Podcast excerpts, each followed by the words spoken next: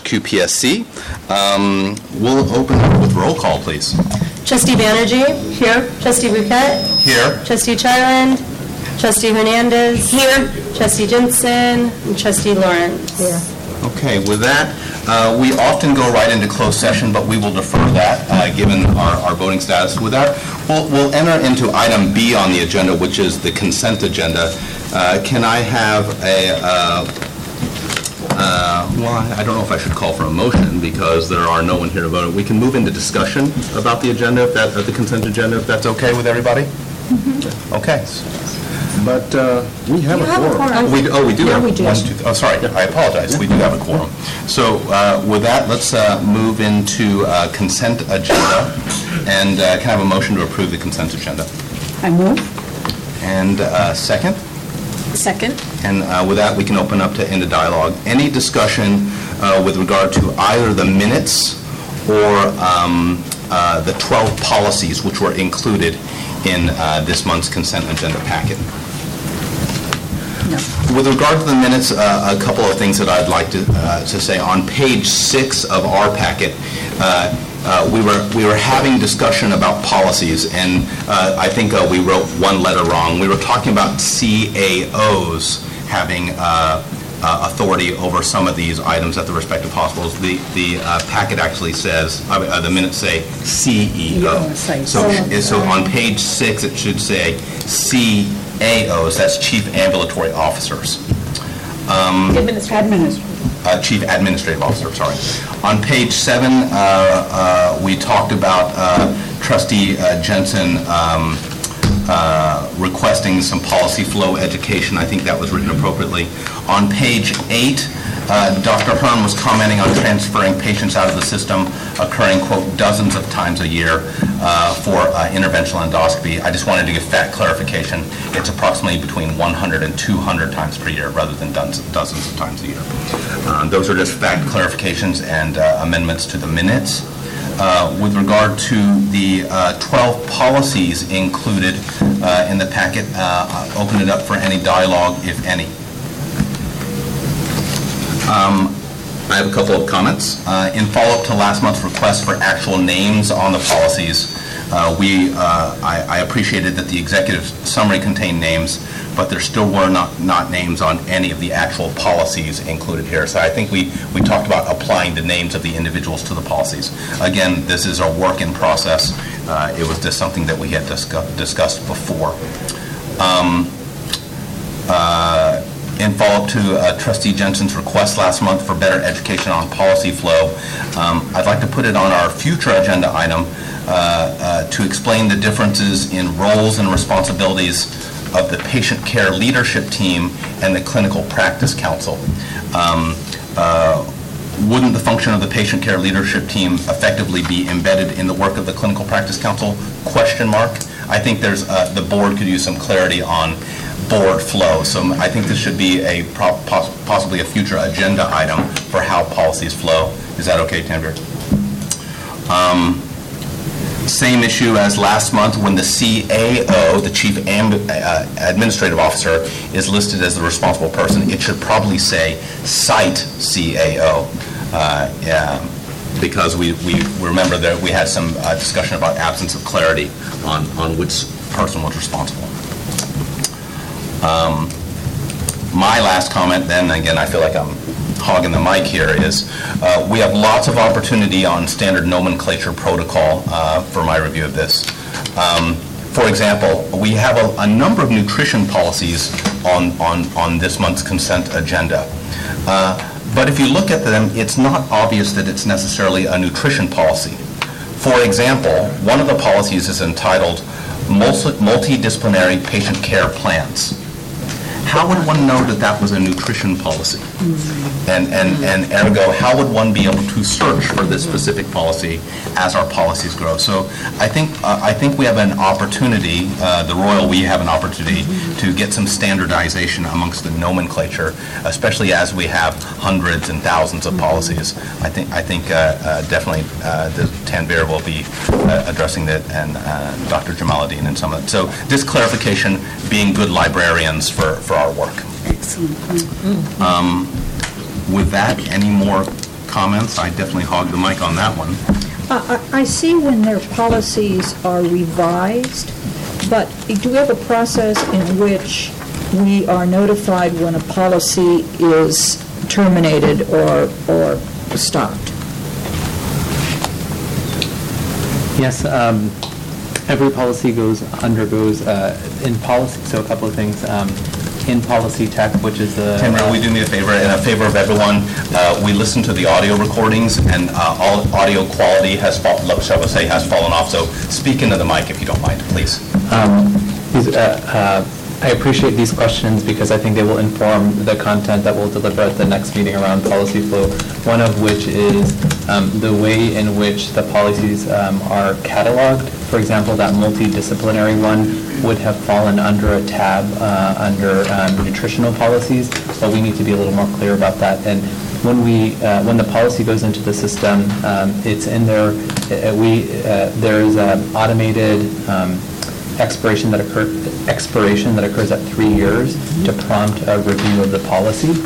Um, So that's automated, unless there are regulatory policies that are prompted uh, every year to be reviewed. So um, there is a tickler, which allows uh, the policy coordinator to know that something requires review. That's then forwarded to the owner of the policy to do the review. Um, If that owner of the policy um, believes that it is, uh, needs to be revised, it gets revised. If it no longer is pertinent, it gets expired. If uh, it requires systems integration, now that we're in a new policy review setting, it gets So how does triggered. the owner, uh, maybe, well, I can save these questions for when we have the, the big thing. I just, If you have a question, though, I- you tell me, I'll type it out so I make sure I address it. well, next time. uh, um, the owners of the policy, when we talked about, how do you know who the owner is? It's one of the, um, so you might find exceptions to this in the current state, but um, moving forward, and most of the policies do have an owner, usually a role, that's identified, so we go back to that role to identify who should take Yeah. ownership over it. Now, um, this, as uh, Dr. uh, Trustee Bouquet identified, as we go through this evolution, we will have to be more considerate of how to designate that role, whether it's site-specific or at a system level. Um, But that, that is also prompts this next question about what should a policy look like? So one of the things that we are trying to do is standardize that form so we can build it into PolicyTech and, and create some more standardization around this. That sort of answer And, and why I ask is because in the, you know, the five and a half years that I've sat here and approved policies, um, I, I mean, I I didn't realize there were thousands, but apparently there are thousands. Um, They're 5,900. Oh, my God. Um, So do you ever eliminate one? So as part of the process, these are, I'm, I'm typing because I want to make sure I address this at the next one as well, uh, meeting, is that one of the things that we are recognizing, um, and, and this, the, the the creation of this new governing group, the CPC, is allowing us to create people um, who will become more sophisticated in the way that, in our lexicon of when, how we label these documents as to whether or not it's truly a policy it is a, is it a procedure? Is it a clinical practice guideline? Is it a clinical standard? Is it a standardized procedure that needs to meet the Board of Registered Nursing? So currently, all of this is conflated, which contributes to the bloat. And so, um, so we're trying to take all these thoughts into consideration as new policies come to us, and then we have to think about how to apply this to existing policy, which will be a little harder. But we calculated 5,900 policies, we review them for 15 minutes each at CPC, which meets four hours a month, it would take 45 years. Um, So we have to just, you know, balance all those. But we have strategies to, to to sort to the top the most urgent things.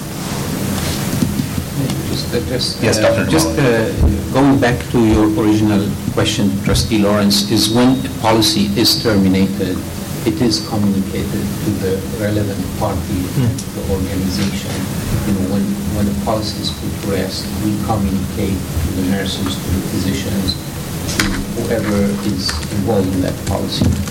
And I certainly don't want to get technical, but if, if a board is required to approve the policy, and in, basically, it's the board's policy for the hospital, if I'm not understanding this process correctly, then it seems to me that just a list of what's been delineated, and the board, the board would sanction it, wouldn't they? If, uh, if it is recommended by the Uh, MEC, See, I don't, yeah, I don't know how the, how the formal thing would work. Um, But we can, you can go into that later. I- So I, I think I don't this wanna take again, the time. no, no, but trustee Lawrence, I think this is great uh, to bring up, uh, helping the board to understand the flow of policies and the management of the policy structure, yeah, I think is something, I know, Tanvir, that's a mountain, but, but maybe we can summarize that mountain into three pages, if you will, policy understanding for dummies. one, one and- diagram. And, and. One diagram, A diagram. Yes, A- sir. A a diagram or a. And and I have a second question, and and this, forgive me, this may be completely uh, out of left field, but will our new electronic health record be linked to the database that has instruction around policies and protocols? Well, it can be linked to guidelines, and uh, we call them uh, uh, computerized physician order entry that follow certain best practice guidelines. But uh, the guidelines are different than the policy. The policy is a higher level. And that's what uh, hopefully with with the nomenclature that we are, we are agreeing upon, will will clarify some research and group meeting task force by, by Tanvir and the nursing leadership, and we'll come back and clarify this. But so there will be some element of integrating practice guidelines and all of that into the relevant versions. Yes, and um, that- I think that was uh, uh, one of the uh, impetuses, the main impetus of um, of getting the CPC together is that um, we know that we will have to, as an, as a system, agree on clinical standards, and, and, and so um, to be able to reach that point so that it can be embedded, embedded into the EHR. Yes. And and we want it to be system, system-wide. Mm-hmm. Exactly. Great dialogue. Um, With that, uh, item B, uh, we've already have a motion and a second. All in favor of approving the consent agenda? Abstentions? I mean, uh, uh, opposed, abstentions, none? Oh, The motion carries and consent item, uh, agenda B goes forward. So with that, I apologize, I jumped us out out of uh, line. I skipped closed session because I thought I was waiting for our third Med Staff Chief. I- I I now know that Dr. Hearn's going to be presenting his data for him. So with that, let's go into closed session, please. Yes, in the closed session is Tell me when you're on, Dave. Okay. All right, everybody, welcome back to open session for our March uh, QPSC. We'll go to item C on the agenda. This is a new agenda item, as many of you have uh, probably identified. So I'm going to call this an education or report discussion item. There will be nothing ever actionable off this item. And I want to discuss, maybe, uh, I've had discussions with Gasson, Tanvir, uh, some of our trustees about this. This is going to be a relatively short thing. I think we have an opportune moment to continue our education uh, with regard to our mission and our quality here. And I want to use this maybe as a, as a launching pad, a venue to initiate some of these dialogues, uh, to be provocative uh, and the like. Um, I'd like to uh, uh, talk about a couple things, and as the new as the new chair of this committee, it- it it prompted me to go back and review review the charter for our committee and and identify the purpose here. This is a a document which already exists uh, within us. It's it's it's our it's our uh, board charter and uh, bylaws, and I just want to review our purpose here uh, from our existing charter. The QPSC, the Qua- Quality and Professional Services Committee, is established to provide oversight and leadership for medical staff credentialing, review of organizational policies, and monitoring of organizational quality assurance, performance improvement, and safety programs. QPSC is charged with continuing the practice of direct communication with medical staff leaders on issues of clinical operations and patient care. So that's why we are here, and that's largely what we've been doing. I think the opportunity we have is to continuously try to improve how we do things. Uh, So with that, I, I, I want to talk about a couple of things here, uh, and uh, it will be a short time. First, I want to use this as a venue for education. So there is an article uh, uh, that, that uh, is distributed for each of you, hopefully for all of you. It's from the New York Times. It's a little bit, it's a- it's a couple of years old. It's from February of 2015. Just to present that this article is here for you to review. It's not for us to hear, to dialogue on this point, because I have not previously given it to you. I think this would be an interesting article for us to maybe discuss in this venue, perhaps at a, at a forthcoming date. So I just want to bring that forth. It's very interesting and provocative reading, and I, I- and I want everybody, uh, uh, public, staff, uh, Board of Trustees to, to to consider this, to consider this document. The second thing and final thing that I want to talk about is uh, our our learnings from, from, from people who live in the quality world. And I, I want to bring up a point which many of us probably know about, but we sometimes don't formally dialogue about, and that's the concept of the quadruple aim. So I want to review every, for everybody what the quadruple aim is. So the uh, Institute for Health Improvement uh, i- i- is a international body uh, which really puts at its center patient care, uh, patient quality as, as its central thu- thrust. Uh, Dr. Don Berwick, uh, who many of you have heard of, is, is often regarded as the guru of health quality in the, in the United States. So Dr. Berwick, in working as, as, as a primary educator within uh, IHI, worked with the IHI. In 2007, they published something called the Triple Aim. Welcome, Trustee Jensen. The triple aim, again with the goal of great patient care and quality care, really has three aims. And, and, and, and the thrust of them coming together to, to give good patient care. So the first one was patient experience, or we can nowadays call it patient satisfaction. So a thrust on patient satisfaction certainly, uh, uh, one could argue, is important to quality. The second uh, thrust was population health, understanding how we manage populations. I think that's apropos given uh, where our organization is moving towards engaging discussions of population health. That's occurring not only here at our organization, but nationwide. And we now have a great new VP of of population management. Um, who we hope to, uh, in the future, give us uh, great reports. And then the third point of the original triple aim in 2007 was cost of care. So, uh, so Dr. Berwick asserted that these three things had to come together for us to be effective. That is, patient satisfaction slash experience, that includes quality. Second is thoughtfulness to patient population. And third is the cost of care. And, and, and I, I think for many of those uh, who are interested in the quality world, this was sort of the mantra for, for almost a decade or so. About a year or so, they made an adaptation to the triple aim, and they called it the quadruple aim. And they added on a fourth aim, and that fourth aim was clinician and staff satisfaction because the, the assertion is without clinician and staff satisfaction, how in the heck can you achieve those other three things? I, I would like for us to engage in the future, and, and- and as I put it on the formal agenda, for us to engage in these robust dialogues about how we actually address and approach these four items systematically. And, and I put out questions. Is the current SBU presentation format, does it address that? Question mark. Are, is this board uh, getting the data it needs in the way it needs to answer these questions? Where does clinician and staff satisfaction sit in the, in the, in the realm of this? How are we measuring it? How are we managing? it? These are just questions that I hope to engage as we move forward, and that's that. So with that, I'll open up for any questions for, as we close out item C. Comments? Um, I'm very familiar with the quadruple aim modification, and just as a point of observation, um, there is some healthy debate about that quadruple or that fourth aim. Uh, Some have actually suggested that the fourth aim should be health equity. Yeah. And so uh, the debate I saw in an article, I believe it was in Health Affairs, is that triple aim was always meant to be about the patients. It was always meant to be about the service, the quality of care, and so on.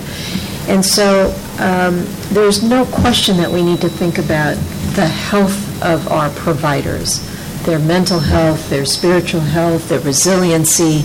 I have no question about that. Um, I, I I think we have to have a healthy dialogue about whether or not putting this fourth aim distracts us from what we still have yet to achieve, which is the triple aim from the very word go. But we haven't done that yet. Absolutely. So, so it's something to think about. But I agree, we do need to be concerned about the wellness and health of our providers. I, I think it's a robust and worthy dialogue that we have, and what the IHI says is that, that this is just a construct, it doesn't have to be for everyone. Military Health Services has chosen the quadruple aim, but their fourth aim is readiness. They didn't choose. Clinician or provider uh, or, or staff wellness. So I think this, this is a great dialogue that we should have, and, and we can't have it unless we agendize it.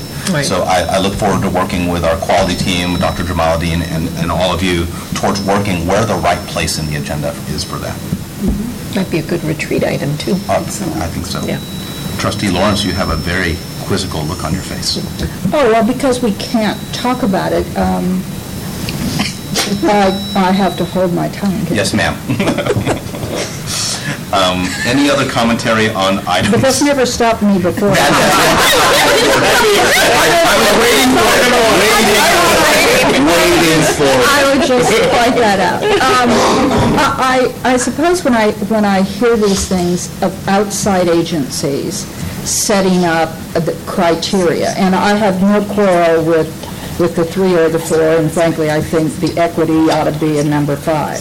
What, what, what- and, and I will liken it to my own profession in public education, how schools are often judged on a, a state criteria, when in fact, the local boards and the local community ought to in fact establish some of their own things that they think are worthy of, of the organization pursuing. Um, And so I just wanted to add that because there's nothing that says that we can't do six things Right. that would make our organization more robust. Um, So that was just my offside comment that I wasn't going to say. that you said, but a worthy statement. I- And I, I, I can- I think the point is, I think all are engaged, staff and the trustees, and certainly the docs, on, on this kind of dialogue and kind of setting the vision for what we want to accomplish. Uh, So you can't get there if you don't know where you're going. So with that, uh, we will end item C and go into item D, uh, medical staff reports, please. Um, choice, Dr. Hearn, Dr. Magalong, uh, Dr. Hearn? Of course. Um, Once again, good afternoon. Just a quick update on some of our uh, key initiatives uh, from the medical staff. Uh, Purely informational, but includes a number of issues to both meet regulatory and operational demands. Uh, Obviously, the medical staff continues to discuss our key uh, wellness uh, topics. We'll address those again in in the larger session and spend a little bit more time there. Um, In addition, we're in the process of continuing our peer review redesign across the system, uh, with Alameda Hospital actually taking the lead, uh, doing a great job in that respect.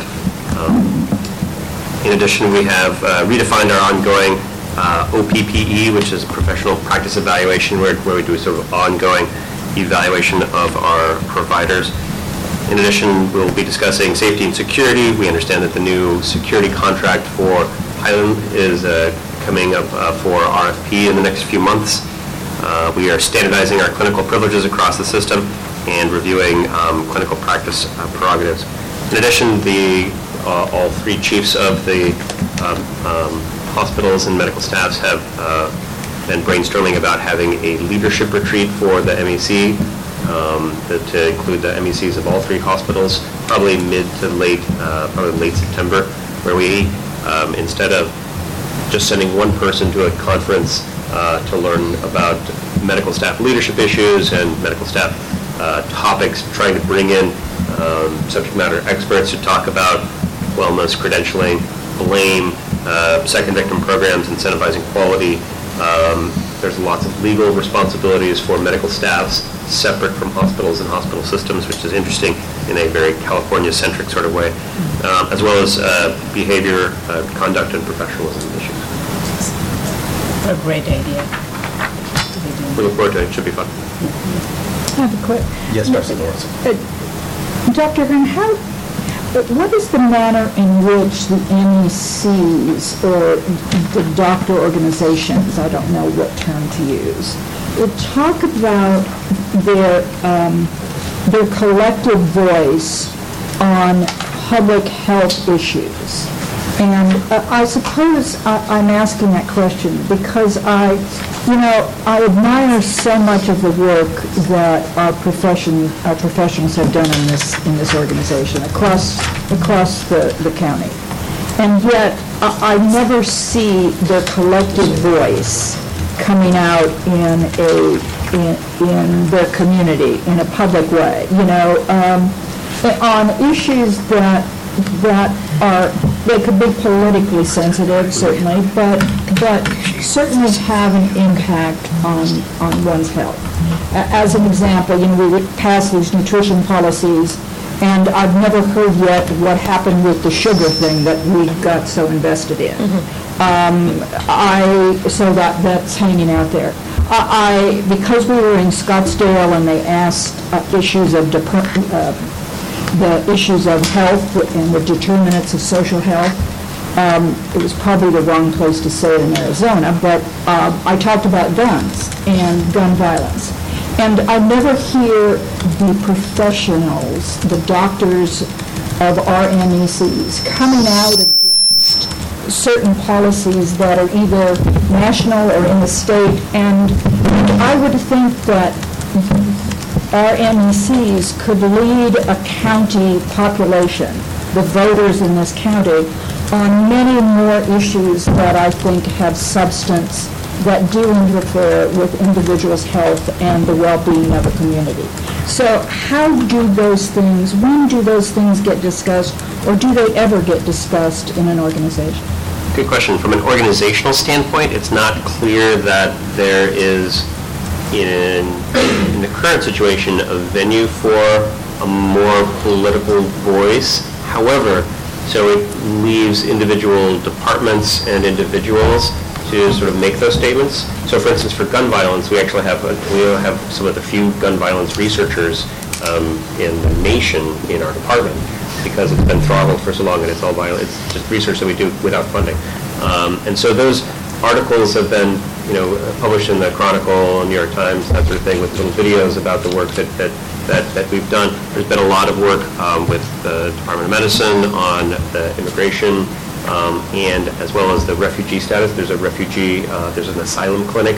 So There's a lot of individual-focused um, efforts, but less so from an, from an MEC uh, standpoint. I- What I think can happen sometimes is collectively, there's a, there's a, there's a county medical, there's a bi-county medical group called the Alameda Contra Costa Medical Association, which is a sort of a subdivision of CMA, California Medical Association.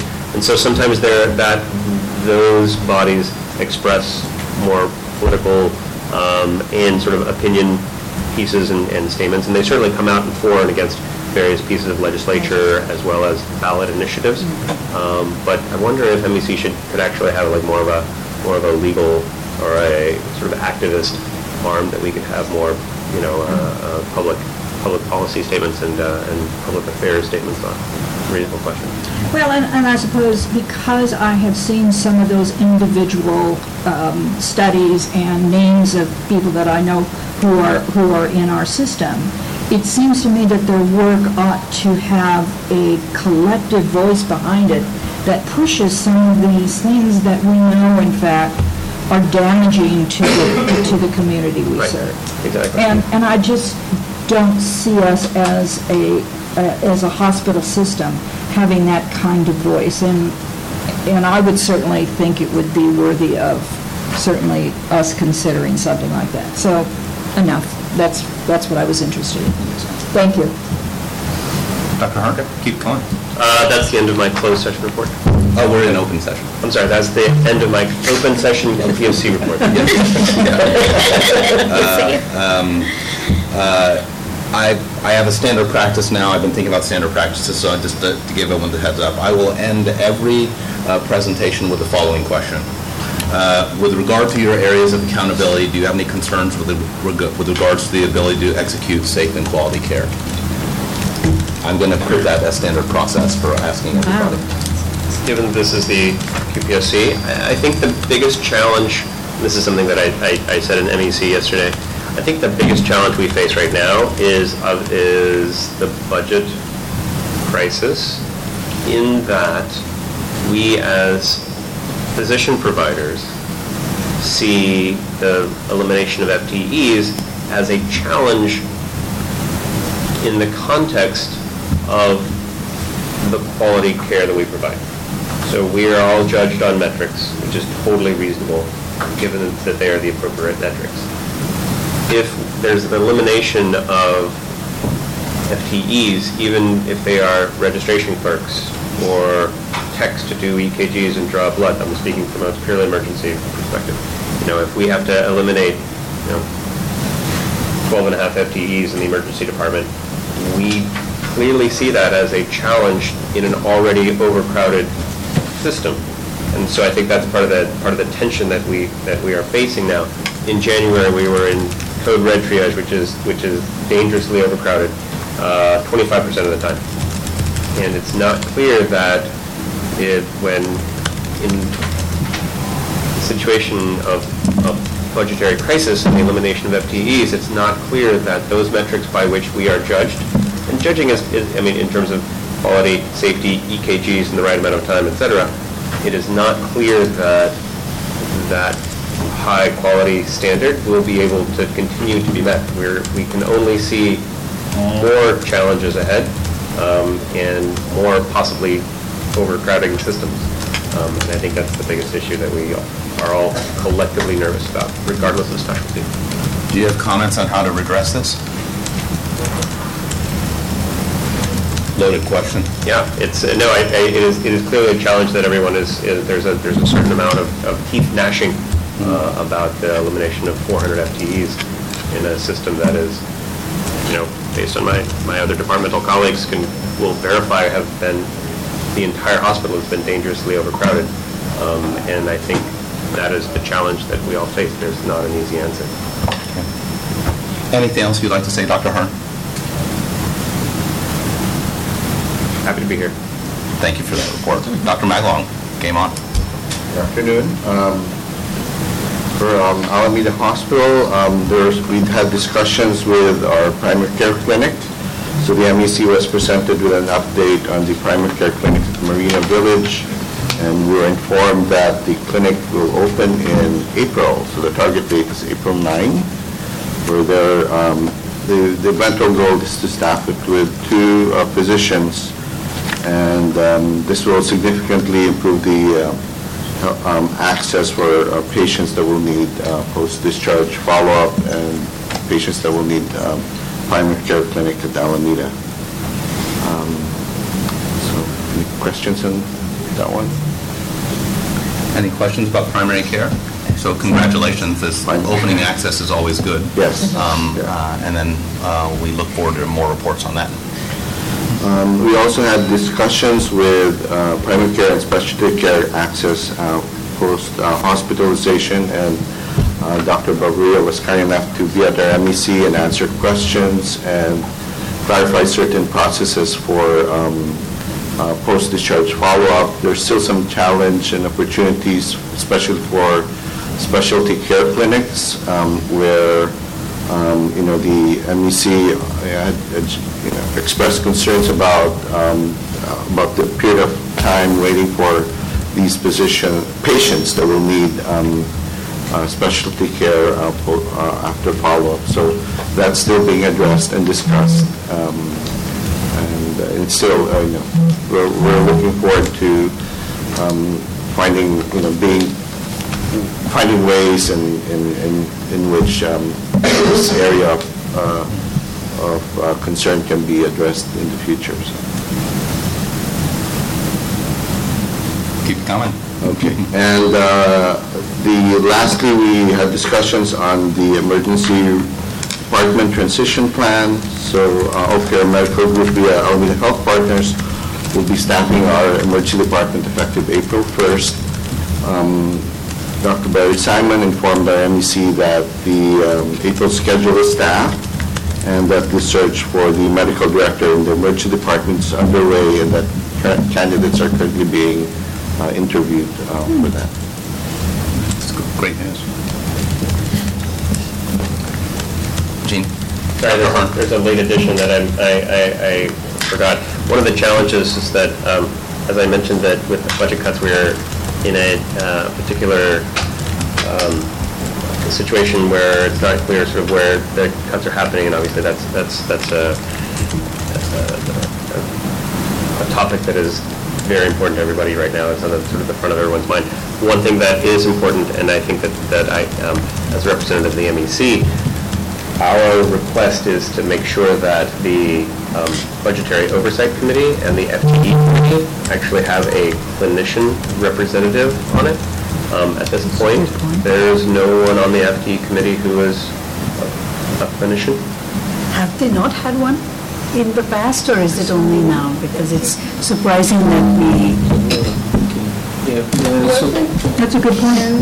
I am on the Budget Oversight Committee. Uh, I'm I'm discussing with Delvecchio and Luis uh, who will serve on that committee. Dr. Baden volunteered to be on that committee. We just like in the next 24 hours, we have somebody.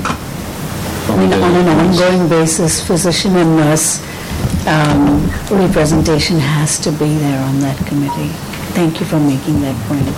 Yeah, it- it's the same sentiment that the medical staff at Alameda also has in terms of the, uh, you know, financial difficulties that we had, that, you know, perhaps that the physicians or, and the clinicians be involved, consulted with, with whatever FTEs that are going to be um, cut or Right, and we understand the necessity of, of of financial health and proper, you know, data percentage. We have no issue with that, and it's very important. However, we would like to make sure that some clinical representation is on that.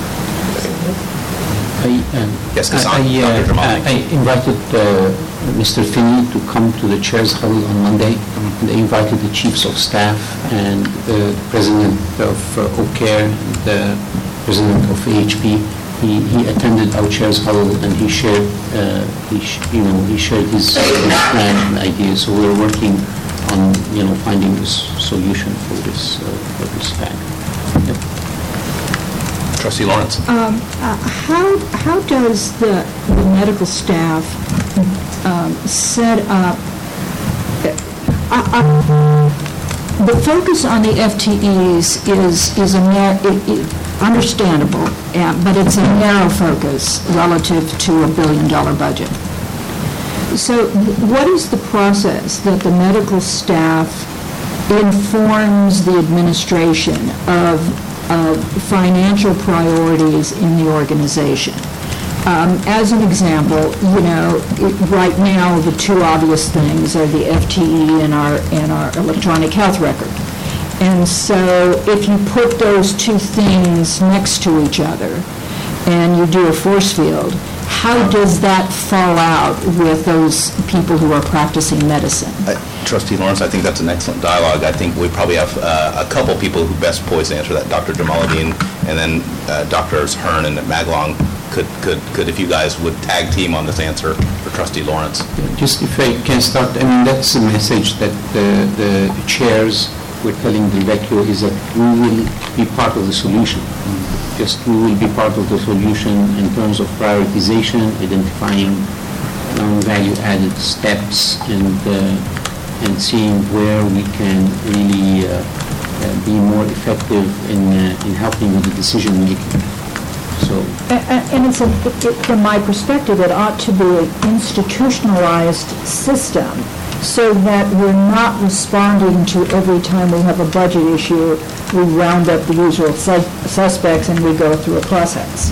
But rather a systemic, uh, embedded process that is, is there permanently so that you get the input of the individuals who are in fact practicing medicine, but they also have to be tuned into some of the uh, financial matters that are weighing the organization down and the things that our board currently deals with and have to make decisions about. Yes. So, you know, collective bargaining certainly is one of those things, but there, there are a whole lot of other things that we have been spending money on, and it would be nice to know that, well, you, well, I see your name on some of the contracts, I don't know that that is a priority within the organization, but rather it's something that the organization needed and the doctors said it's okay. So, uh, and and embedding that kind of process seems to me to be something that ought to be occurring. Dr. Hearn? Um, I think part of the challenge too is that, as I understand it, and I'm not a department chair, we can ask the department chairs for their input. As I understand it, budgetary questions regarding FTEs, et cetera, traditionally are nurse-driven, so nurse managers see their budgets. There are many chairs who only just now have gotten access to look at their, the budgets within their clinical departments.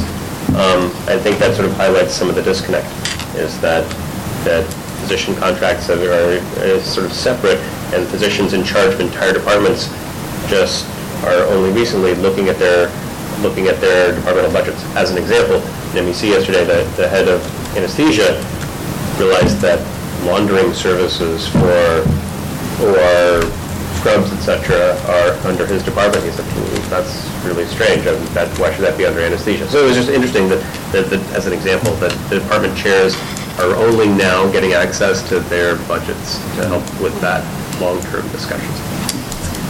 Okay. Dr. Jamaluddin, can you comment Your on, I steps, I apologize, guess. on, on the relationship between the FTE committee and the Budget Oversight Committee?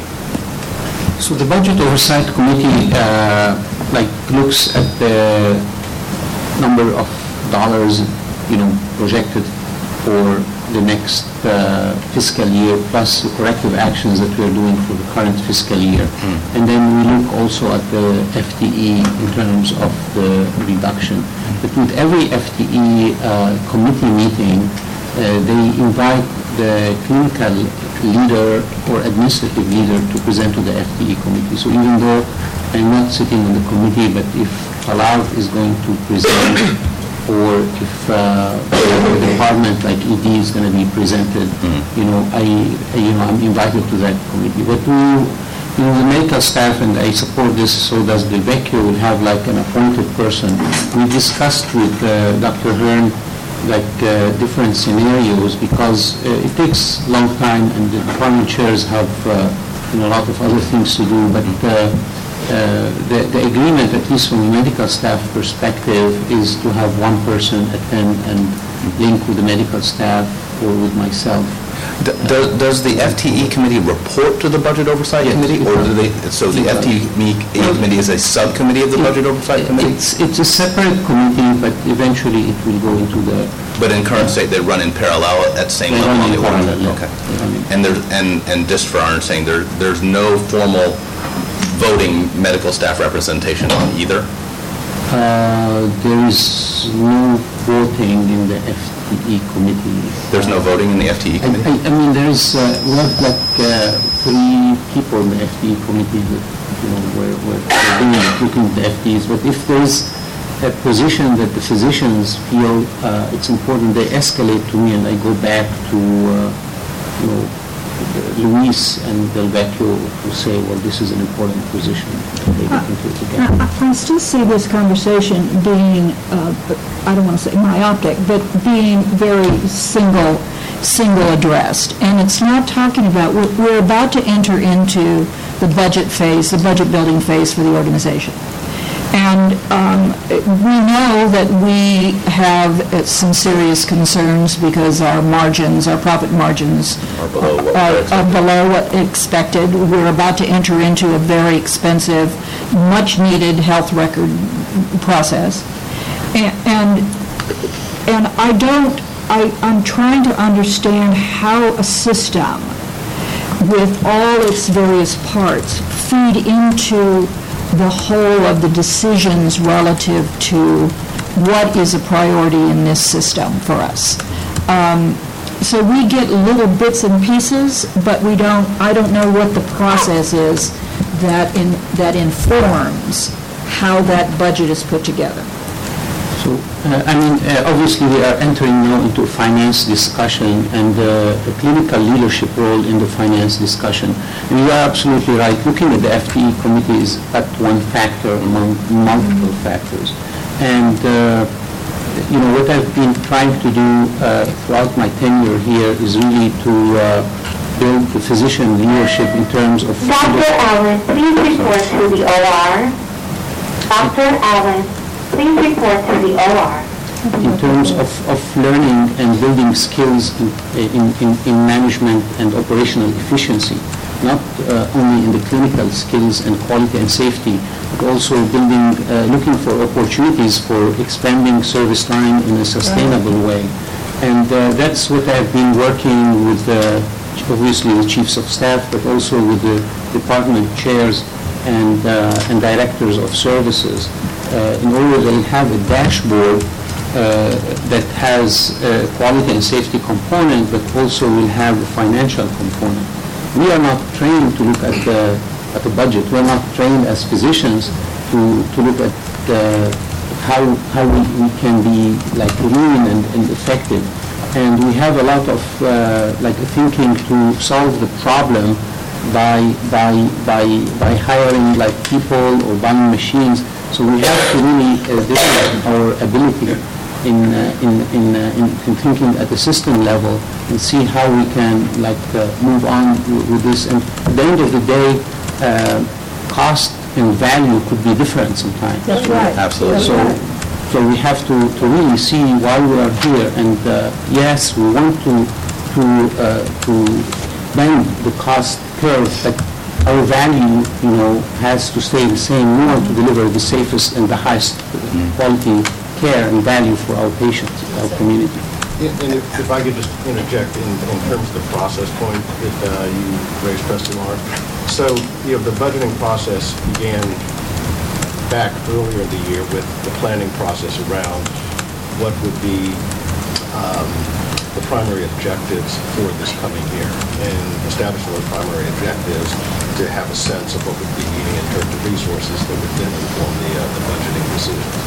The, the Who's establishing those primary so objectives? that's why I'm about to... Oh, I'm sorry, I So- beg your So the, the, it- the process begins with a review of the objectives from the prior year, um, and one of those objectives sort of informs what's needed for the coming year, uh, what new things have come up, what the sense is of the organizational capability to take on newer and different things, and it starts with the recommendation from the executive leadership team that these should be the primary objectives for this particular year. And in this uh, year, primarily, our focus was on not adding anything to the mix, given all the things that were coming up and what we're looking at. That was sort of the general approach.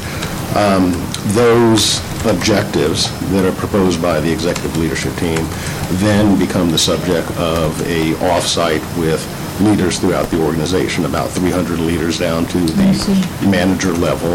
Um, And that off-site is designed to bring everyone up to speed as to the current state. So there was a discussion about, you know, the issues that we're dealing with with our current budget. Uh, And then to have the discussion with them about, this is what we see the organization being able to do in the coming year. This is where our focus will be uh, in soliciting impact, or, excuse me, feedback from those managers with regard, you know, to those primary initiatives. The, uh, the actual process includes an overview presentation on the big picture and then breakout sessions with the leaders of each of them. So there was a breakout session on the population health initiative, a breakout session on the EHR initiative, a breakout session on uh, the operational efficiency um, initiatives, where each of the leaders, so for example, David and Luis, you know, with regard to efficiency, um, the uh, CIO and the CMIO on the uh, electronic health records, um, and um, I'm just sort of blanking on who the other, pres- oh, uh, Tangerine and uh, Tanvir, you know, on the, uh, the quality uh, population health initiatives, where they walk through with the leaders, you know, what those entail, what's anticipated, what's going to be the ask of them in the course of the coming year with respect to those initiatives. And it's an opportunity for them, you know, to tell us, you know, what the the issues that they see with pursuing those particular objectives, you know, and, you know, where they might see a disconnect or, you know, that sort of thing. Then, you know, subsequent to that is when we come to a conclusion about what the objectives will be for the coming year, that then sort of lay out the parameters for what we need to look at, you know, from the standpoint of, you know, a budget from the operational side to marry up with what we already know is the piece on the other side of it as well, too. And so, and then that process then leads to the, you know, the development of a budget target, which goes out across the organization and in each department. And I think, I don't know how it's done in all departments, I think they all have a little bit different of a process. But they basically develop what they're doing, um, uh, in the context of the, the target that has been established. Um, And then there are individual presentations, you know, with each of them, um, and the budget committee, which is, you know, the financial folks, you know, operational folks, uh, to try and get what is being requested from the departments within what has been targeted as, you know, being possible for the next year's budget. So, you know, the process, you know, is sort of, you know, back and forth, you know, ideas put forth, you know, feedback solicited, and then decisions made going forward. Oh, thank you. so, We had actually invited the trustees to that session where we did the feedback uh, with everyone, but I think it just didn't work out from a timing standpoint. Um, So I have a question, though, about just keeping this question about um, where the priorities are in spending and so on. I'm always amazed that the people closest to the work see the work and see the efficiencies or inefficiencies. And I hope we're embracing the idea that while there's oversight, there's careful planning, I think that's what we have to do to be um, good stewards. And yet, we need to ask our frontline staff, if you see something that seems I'm going to use the word wasteful or, or inefficient. I hope we have a process to engage our staff in, in saying, hey, we might save some money if we do X different, or if we try these things. And that spirit, which is part of lean culture, does, I think, exist. I just don't know if we have a, a specific way to capture that kind of feedback from our frontline people.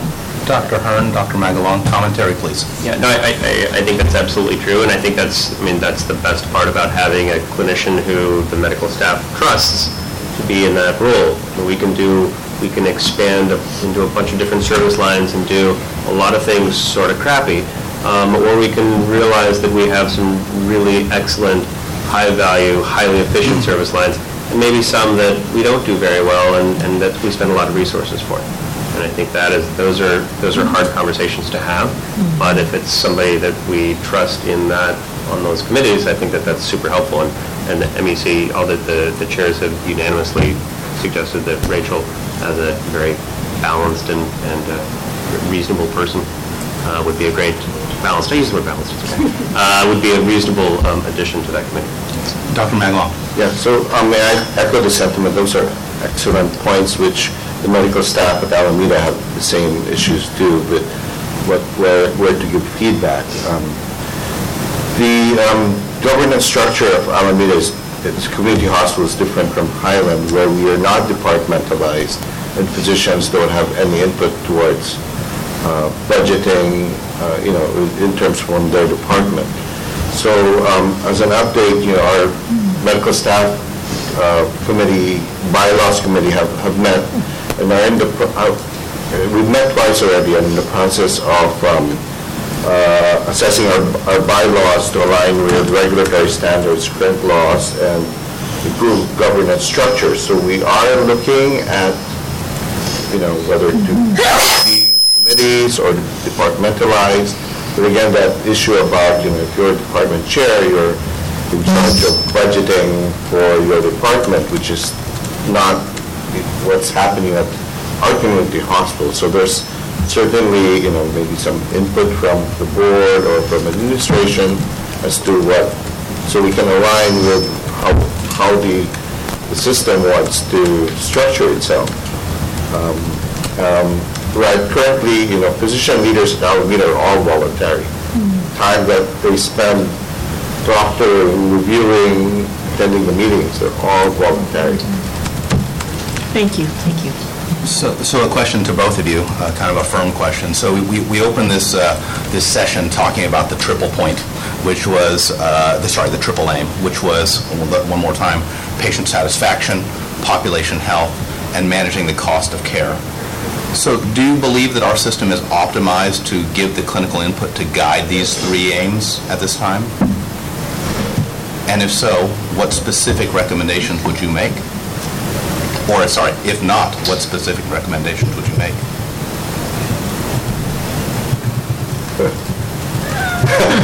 Tough question. I, I mean, I think that that is. I'm here to ask tough questions. No, it's no problem. Um, no, uh, optimized, I'd say no. I would think that, um, you know, in our minds, having you know, clinician input at every level is, is, is truly the ideal, um, and substantive, um, representative clinician input, I think that's incredibly important.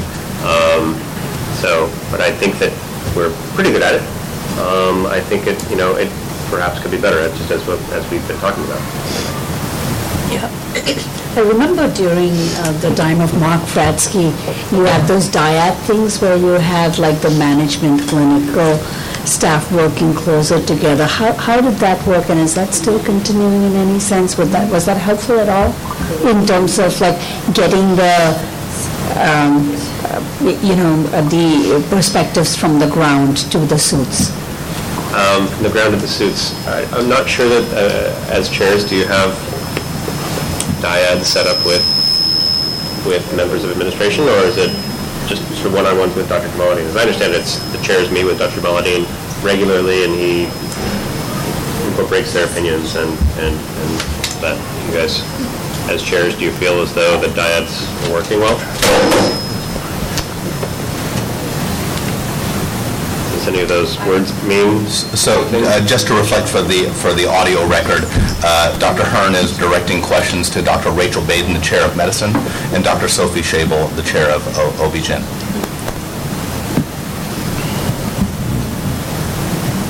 To the Who general were put on the question- spot, and they didn't know that they'd be put on the Sorry. spot. Thank you, by the way. So I think there's a general question of whether I think the dyads are working, meaning are, are we, are we functioning well with our adminis- administrative partners? And I would say the answer to that is yes.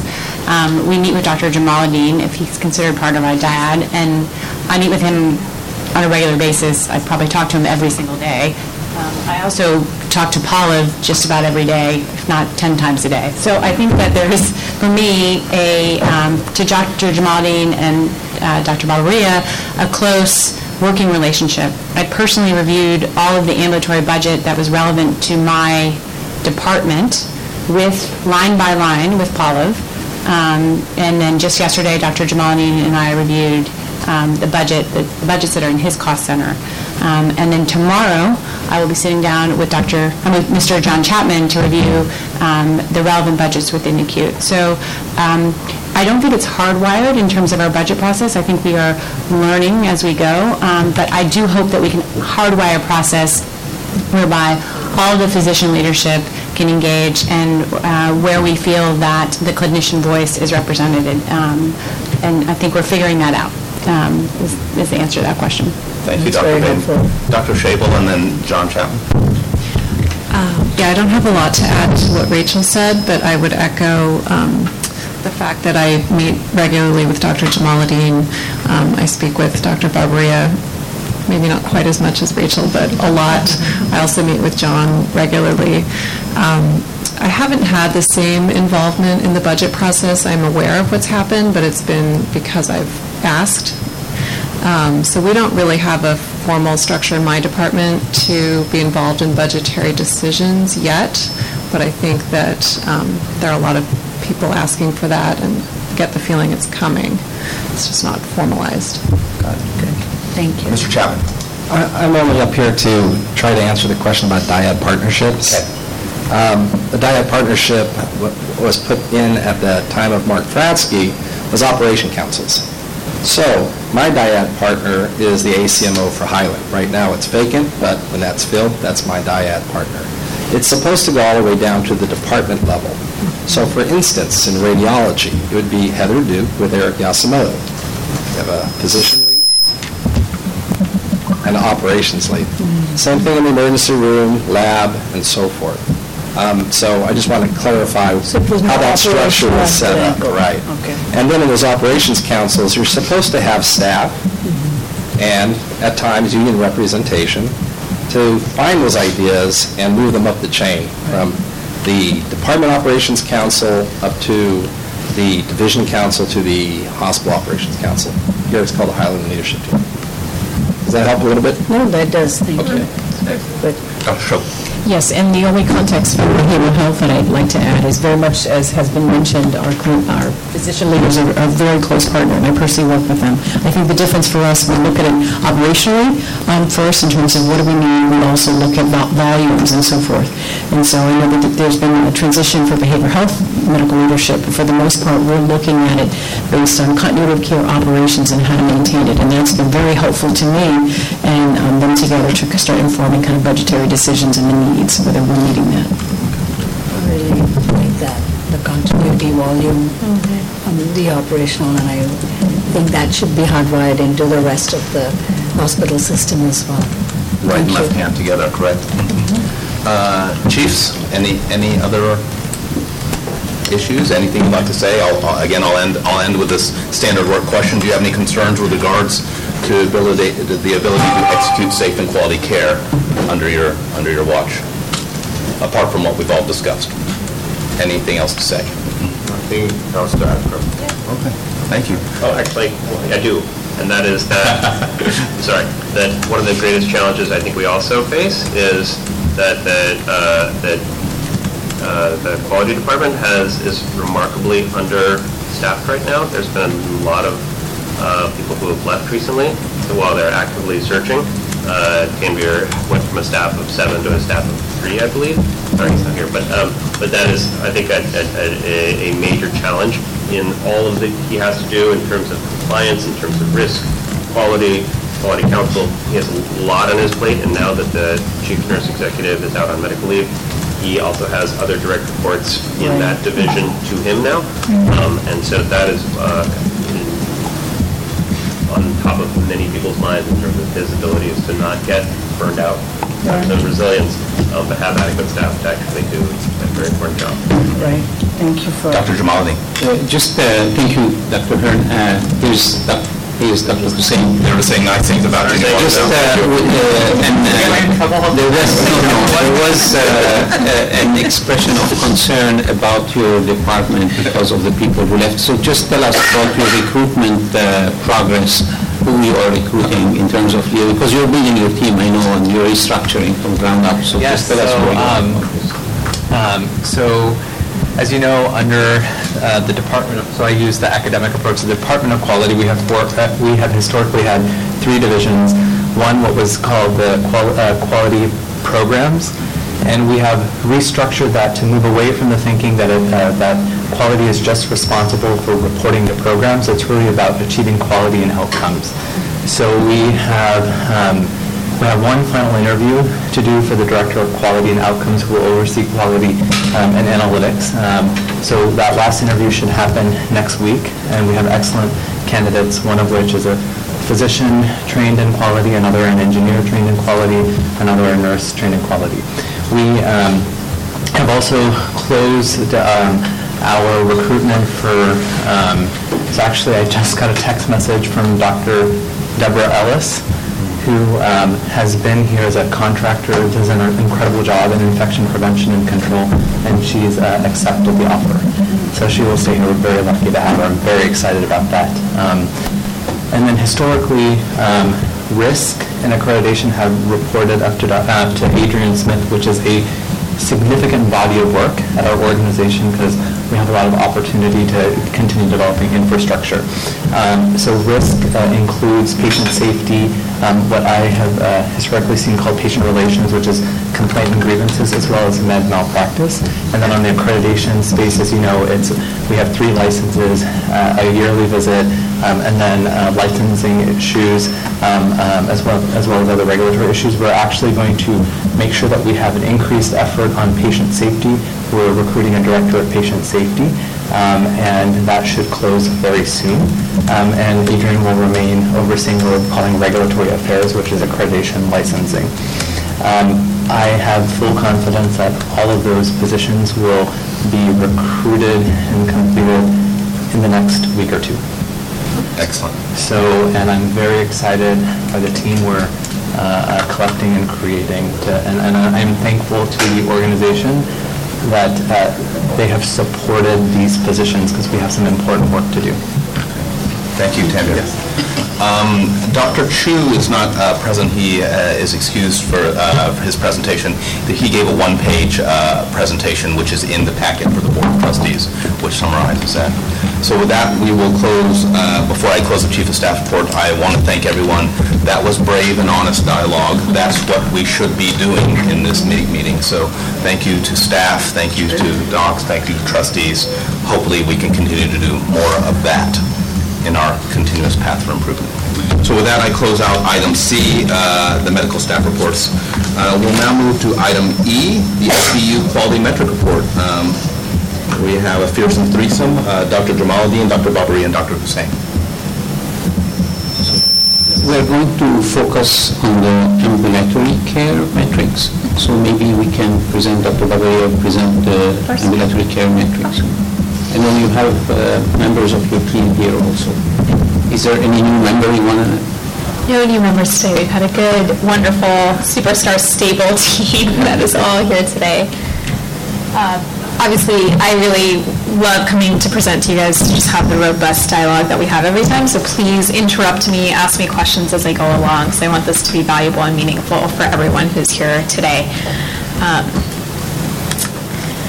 so a few updates. Uh, When I had to submit these slides to get them in, obviously, you know, for the deadline to be presented, at that time, I'm not sure if you guys have heard, but we did have an upgrade to Soarian Financials to allow for improved financial reporting for our physician revenue um, back on September 1st. One of the unfortunate unintended consequences of that upgrade is it disrupted all of our downstream quality reporting metrics.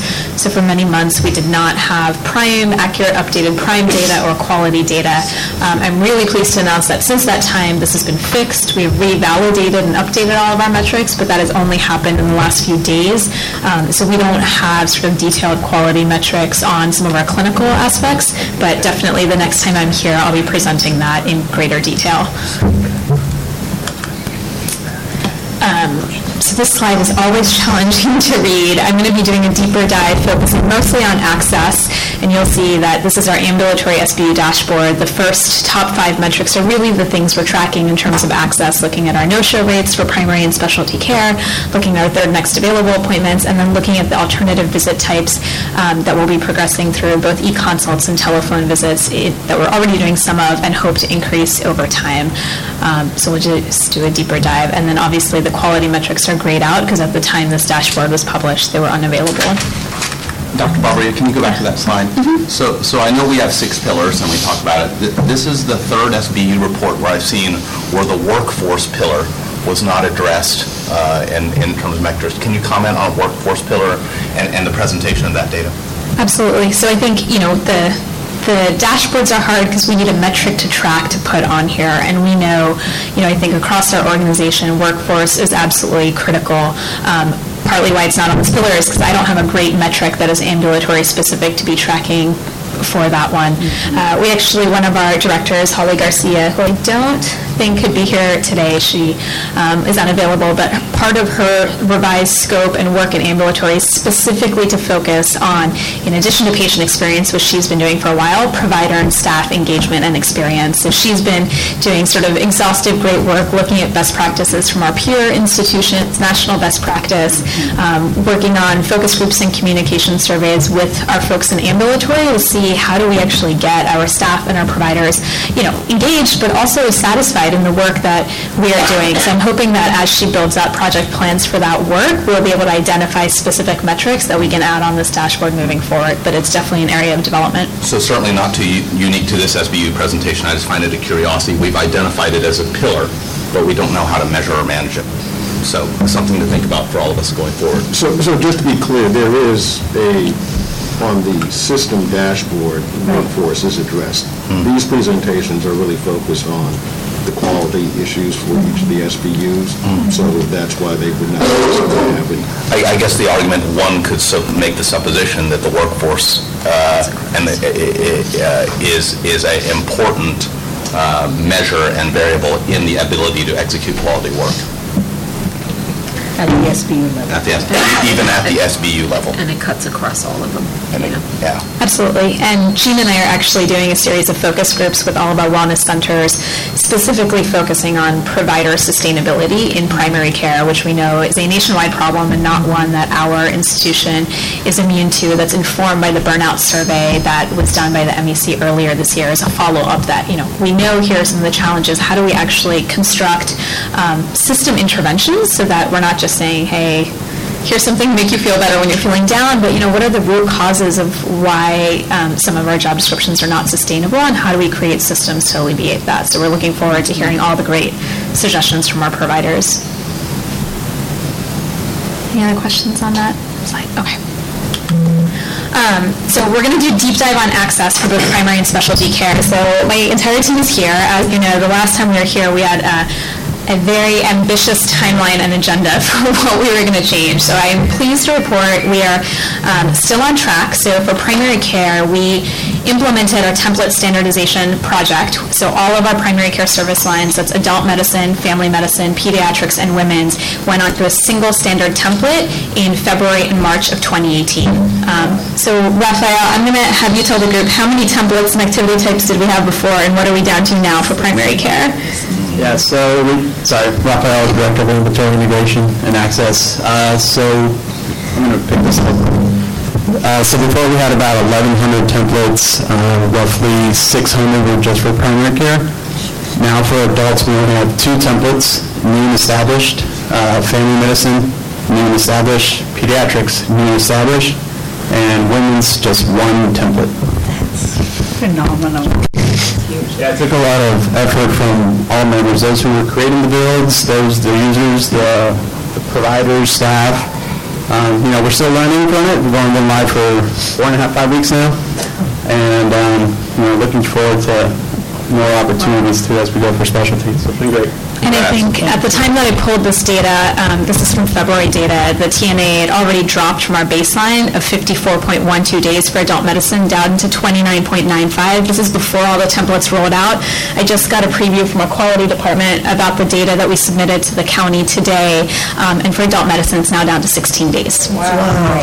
Um, I, I will tell everyone this has not been an easy road for anyone. There's obviously, you know, bumps that we've uncovered in the implementation, opportunities to improve our communication and training plans, and so we are learning from that so that, you know, when the medicine department undergoes their specialty template standardization project in June, you know, you guys will benefit from all the hiccups we've had with primary care, and we won't make the same mistakes twice, I promise. Um, But this is also, I want to highlight just a huge shift for our providers. I think part, a lot of our access problems for the templates, but a lot of it is our own clinical practice, that we want to give patients an appointment every time they walk out that door. Come back a year from now. No one is going to remember that piece of paper a year from now. And every time we do that, it means that when people call us with serious issues, I have chest pain, I have shortness of breath, something's not right with my baby, we can't accommodate them. Um, And so a lot of this is really, you know, we are working as we transition to open access, where we are asking our providers to trust our patients, train our patients. Let's teach them how to navigate the system as opposed to sort of, you know, paternalistically just giving them appointments when they leave so that they can really be engaged in their health.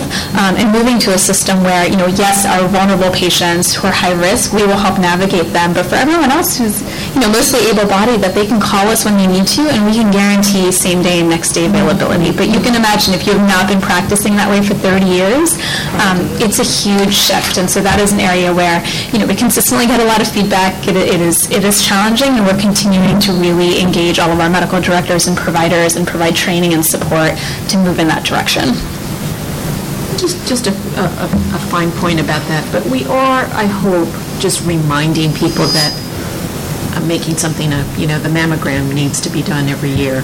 They may not make that appointment that day for a year later, but we are reminding them. Oh, yeah, I'm so glad you asked that. So the way, you know, we are working is that basically for all of the chronic conditions, you're a diabetic, you have hypertension, you're due for your mammogram, you have colon cancer, we are, have registry reports. We've had those for a long time so that we can do active outreach to any patient who's overdue either for a blood test, a mammogram, colon cancer screening, that we proactively, you know, Raphael's teams will scrub those lists every single month and actively get all of those patients in.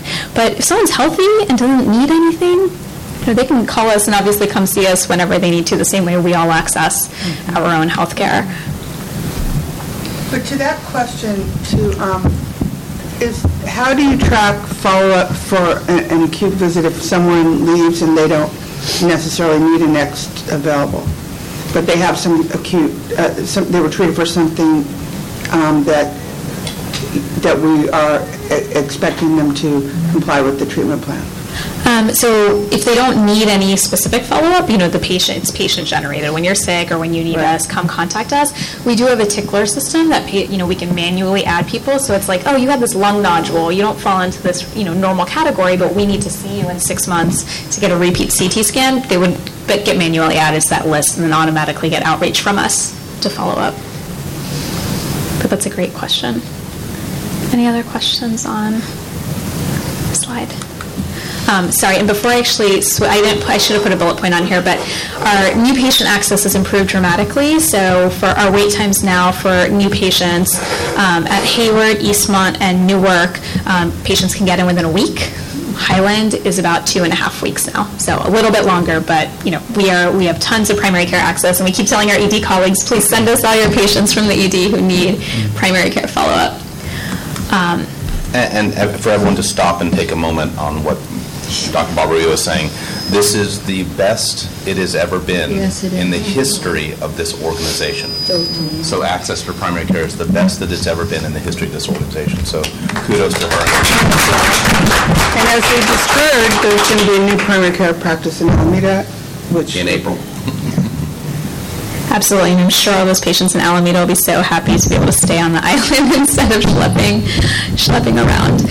Um, So I just wanted to give a little bit of insight into sort of how we've been able to move the needle on some of these access metrics. So this is really all Catherine Horner, our VP of Ambulatory. Um, When she came on, you know, she was really like, we are not monthly dashboard, like how do we respond on a monthly basis? That is way too far away. And so she has painstakingly been hand creating this dashboard on a weekly basis um, for all of our service lines. So, you know, the details aren't important. What it basically has is a number of access metrics, you know, how big is your backlog, if this is a specialty, scorecard, how many, what's your third next available for new patients, for return patients, do you have open encounters, which is a marker of, you know, how much outstanding documentation and unbilled um, charges we have, which obviously matters to our sustainability. And it's down to the nitty gritty site and service line level. So a manager at any site can say, you know, GI, here's what's happening in GI at Highland, here's what's happening in podiatry at um, Eastmont, here's what's happening at podiatry at K7. And so you'll just see, you know, she started sending this out. Our entire ambulatory leadership team, so all the supervisors and above, plus all of the division chiefs and chairs and medical directors. So really reinforcing that clinical dyad with the administrative partner co-accountability. Get this on a weekly basis to review and think through what's going on. You know, sometimes it's you have a provider out sick or on FMLA, and, and there's reasons for this. Other times it's really just looking at the data and thinking strategically. And um, just by showing the data alone, you'll see from December to February, way more stuff is in green Yep. Than it was before. And that's really just the oh, power of data-driven Lawrence likes improvement. What is an open encounter? Open encounter is where a patient shows up for a clinic visit and is registered, and then we never, in most cases, it's that we haven't submitted a bill. And so that patient was seen, services were rendered, and we just never charged for it. There's other reasons for open encounters, but that's one of the most common. And this is the stupid person question. These are actual numbers. This isn't a percentage, right? This is Yeah, abs- absolute people. numbers, Yeah, okay, exactly. thanks. Dr. Babaria, can I take a moment of your time here? Because, you know, these are just two or three slides, but there's a lot of power and work behind these slides. Could you please take a moment to identify your team and, and, and, and and orient the board to who your team is and the work that they do? Yeah, absolutely. And sorry for not doing that earlier, Captain. I know we did that last time. So at each of our wellness sites, we have a local leadership team, which is the practice manager and the medical director. Um, in the areas of, for specialty, we don't have specialty medical directors, so it's usually the division chiefs and the chairs that serve in that function, um, as well as a patient services supervisor who oversees our registration staff at that local site, and a nursing supervisor who oversees all of the clinical and non-provider staff at that site. The providers usually report up to either the division chief or the medical director. At the system level, the team is me, and then Catherine Horner, who's our VP of ambulatory. Make her stand up, please? Yes, and I was, I was going to actually have her walk us through this in a little bit more detail too, but um, Rafael Vacarano is right next to her, who's our Director of Patient Integration and Access, who oversees all of our registration staff, call center, and referral units, is really, you know, the engine behind access and scheduling for our whole system. Uh, Steve Kilber, sitting over there, who's our Director of Nursing and is really leading the charge on elevating nursing practice and clinical practice, you know, which includes our medical assistants and everyone's clinical competencies across ambulatory as we move towards team-based care. Holly Garcia, who's our Director of Operations, who's not here today, but has been our administrative lead for Prime, all of the waiver work, all of our quality improvement work, um, and now working on patient experience and staff and provider experience and engagement, because as Taff pointed out, that's such a critical part of what we need to be doing better as we move forward. And then Dr. Neha Gupta, who is um, our medical director for Prime and pretty much, you know, our quality improvement whiz for all of the ambulatory. That's Dr. Blake Gregory, who's one of our medical directors at K6 Adult Medicine. So maybe, Catherine, is there anything else you want to add about the scorecard in your experience, sort of building it, sending it out? No, I mean, I think um, the fact that it's manual now is not, is not where we want to be in in a few months, but it is, it is where we're at right now. And I, I do just want to reiterate, just sharing data and tr- making it transparent and making people know what we're looking at and what we think is important is um, a really strong strategy. Um, And then, How many hours Sorry. does this take? Literally, I just, literally, tell us, how many hours? how long does it take you to? Oh, no, I mean, I have standard work. It takes me about an hour. Oh, okay, Yeah. wow. And But it- to and build, it- the- to to build the process to get to that took her a long time. Yeah. Oh, well, yeah, there's, re- you know, we PDCA'd it. Yeah. Um, I think this is the second or third iteration of it. But it makes sure that I know the numbers really well, which I think is... amazing. Thank you. Um, And now we're piloting new things with this. So when we send out the scorecard every week, we also use this as an opportunity to have an ambulatory-wide newsletter. So we send other system-wide updates, shout-outs to our amazing teams that are doing great work. So, um, you know, Taft is the receiving end can tell you whether or not he finds that information cumbersome or valuable. But um, All good data illuminates the way. and I do want to just go back, since Dr. Blake Gregory is here. Blake, we were talking about template standardization, and as we move towards open access, sort of just, you know, the, the cultural challenge as we try to send out um, patients and, and have them, you know, call us back and use registries. So I'd love for you to just maybe share with the group the work you're doing with the medical directors and some of the data-driven audits you've done, especially on our non-English speaking patients. There's a mic up there. Dr. Blake Gregory.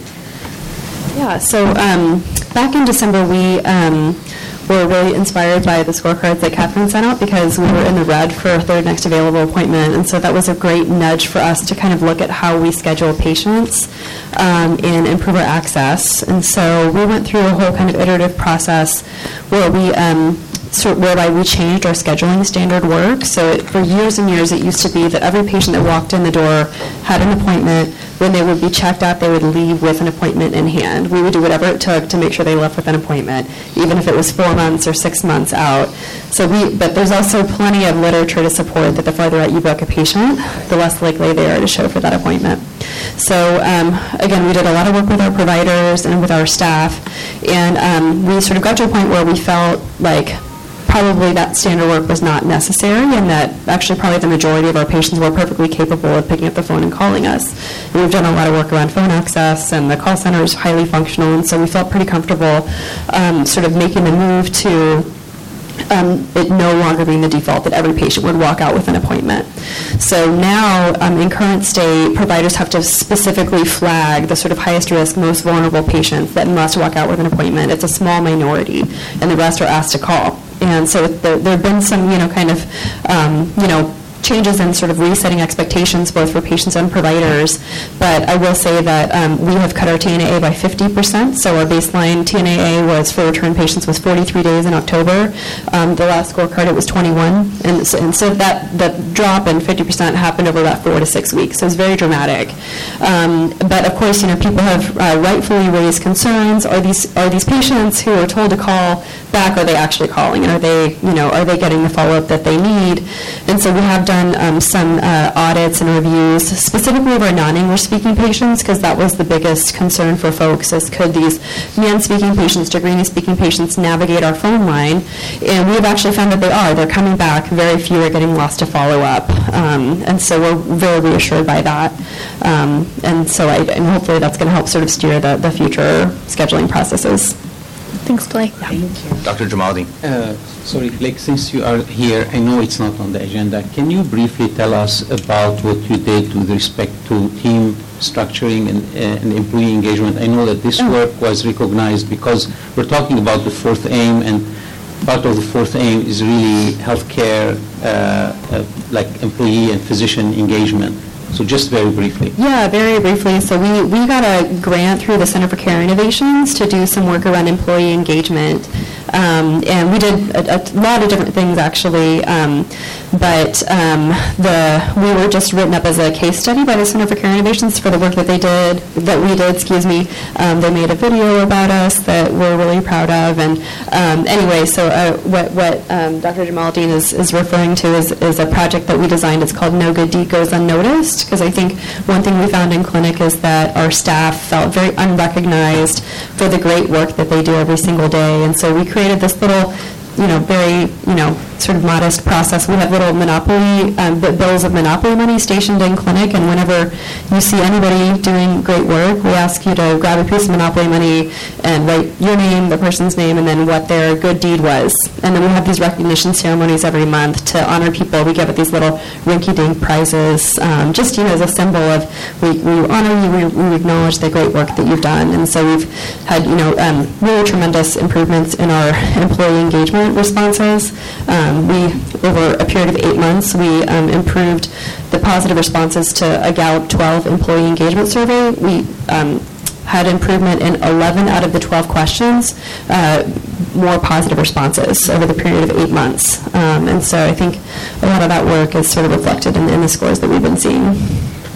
And I just want to recognize Blake, you know, Blake and the team sort of did this on their own, right? There was no system support. They found the survey, they administered the survey in SurveyMonkey. They sort of put the entire project together start to finish in such a meaningful but also data-driven way, which has really been inspirational to see. So they were managing their own pillar. Could- Could you send us the link to that? That- that, uh, So we can uh, promote it with our networks? Yeah, I would love to. Thank you very much. In fact, it's on the email you received yesterday with the department. Yes, ma'am. Send it to your fellow board members. nice, nice management of that Thank you. Um, So I was going to move over to specialty care, because I know, you know, as Dr. Magalon um, intimated, this is definitely an area where I think more continued work needs to be done. Any questions on primary care before I move on? Um, So this is our specialty TNA data from January. Um, The February data hadn't been quite released. And you will see, you know, even though some of our service lines are below 30 days, there are many that are still really far along in this graph. And so I really want to spend a bulk of the time talking about, you know, what I think some of the challenges are and what our strategic approach to managing specialty access is. Because a lot of this, you know, the specific service lines may change, but the fact that we have wait times for specialty is something that I think has been a constant presence at our organization for a long time. Um, so I think there's some operational things that definitely r- remain to be seen and optimized in specialty clinic access. So we did have a clinic cancellation policy that was implemented uh, by the MEC across both primary and specialty care in, care in January that minimizes last-minute cancellations. So if a clinic is canceled in under 90 days notice, which usually means, you know, there's patients in that template, the expectation is that the provider does a makeup clinic so that we're not telling patients, hey, your appointment's canceled, you have to wait three more months, but that within a 30-day time frame, those patients are accommodated. And, you know, our specialists especially juggle a number of competing priorities, inpatient, outpatient. They've really risen to the occasion, sort of adhere to this policy and take a much more patient-centered approach because emergencies do come up, you know, there, there may be life things happening, there may be coverage needs elsewhere. Um, so we've actually seen a significant decline in clinic cancellations, especially in our specialty area after this policy was implemented, which has really helped with patient access. I'm not understanding, what, what, give me some examples of what, of why clinics would be canceled. So I think sometimes, you know, our leave processes aren't always as clear. So it is, you know, in some cases planned vacation, but the request to block the clinic was not submitted in as much advance time as you knew about it. Um, sometimes there's someone calls out sick and that provider gets pulled to cover the inpatient service or go to the OR even though they were scheduled to do clinic. Um, so it, historically, and Dr. Jamaluddin, who stepped out at an inopportune time, you know, he will tell you that we have a hierarchy of demands. If someone is crashing in the ICU or there's an urgent trauma in the OR, you know, that, that takes precedence over the clinic and the stable patients who are there. One of Dr. Jamaluddin's tenets is we should treat the clinic like the ICU, and we should ensure that we are staffing all of these areas um, equally as opposed to just, you know, the tyranny of the urgent that is in front of us. Yeah.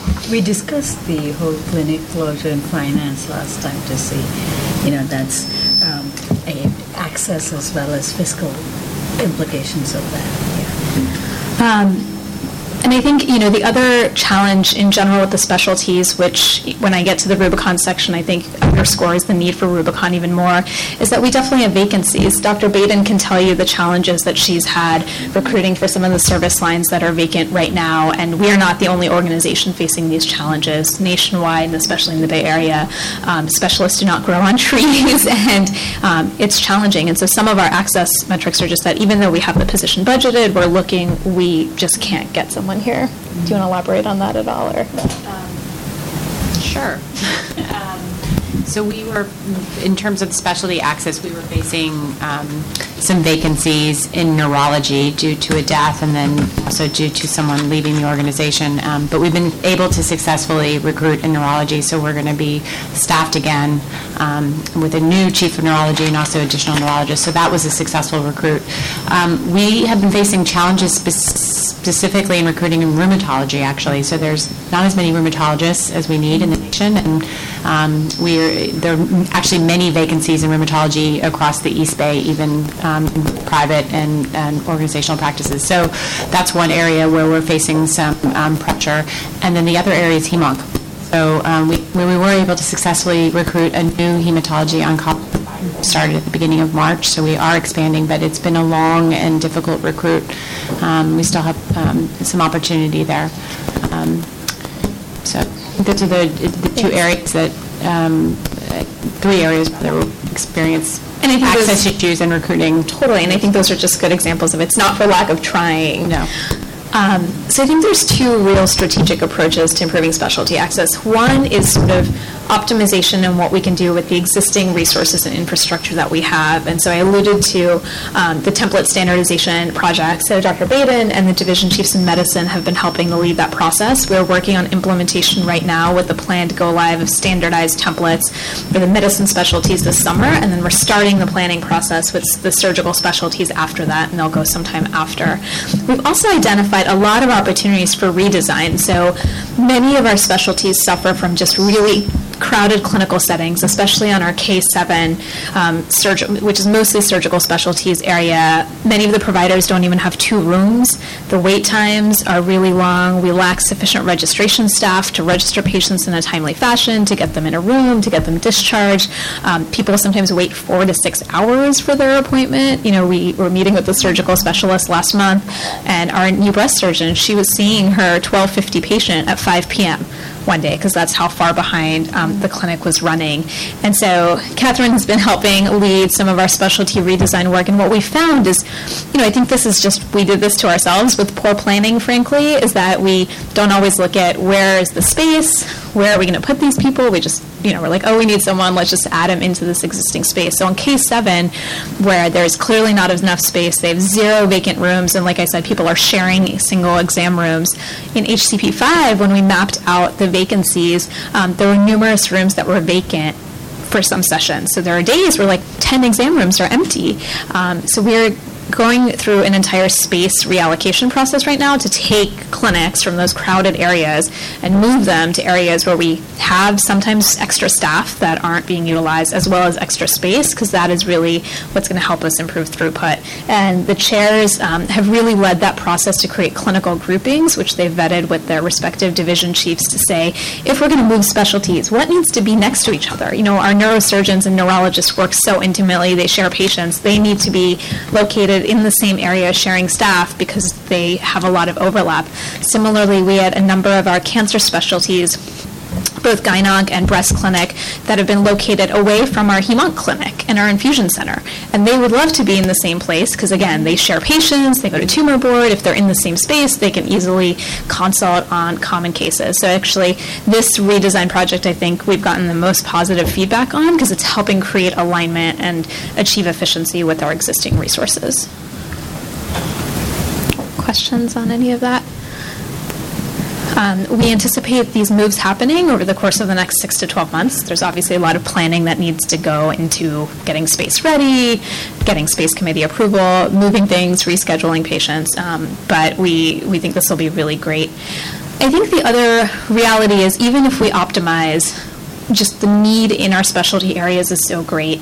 And to think that with optimization and the resources that we have, we are going to be able to see every single patient in person. Um, independent of the severity of their condition, I think is a little unrealistic.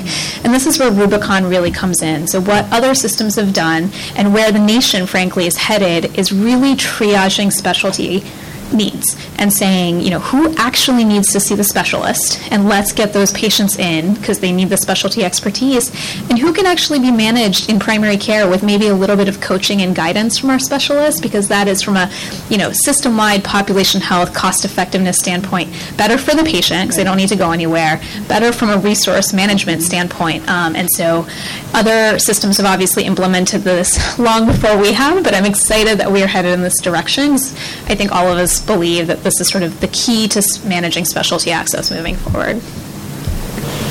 Trustee Johnson? Thank you. As, you- as I- I'm looking back on the specialty um, TNAA chart, and I wonder if, like, the, the ENT and rheumatology, just occurs to me, might be two, they're the two, of the three highest, but they might also be, to your point, managed more effectively by- in primary care. Yes, absolutely. Coming from a non-clinician. And we do that informally. You know, I know we've only had one rheumatologist, so I will often sort of text, email, you know, send Dr. Ferguson notes in NextGen saying, hey, I saw a mutual patient. Here's what's happening. You tell me, how do you want me to adjust her meds? And she tells me, and I take care of it. And the patient is managed, and, you know, it's taken her two minutes to answer my question. It's saved that patient the trip to rheumatology, and it's preserved that rheumatology slot for some patient who, you know, is brand new, needs a diagnosis, needs a workup that I'm not capable of providing necessarily. And the challenge of that, trustee Jensen, in the current work form is, uh, um, how shall I say, uh, Dr. Ferguson isn't given the clinical credit for, for that work effort. Rubicon offers a different opportunity where we can measure and manage how many consults Dr. Ferguson saw. And, and right now, a lot of the work which happens in the system uh, i- is appropriate, but it's, it's, it's offline.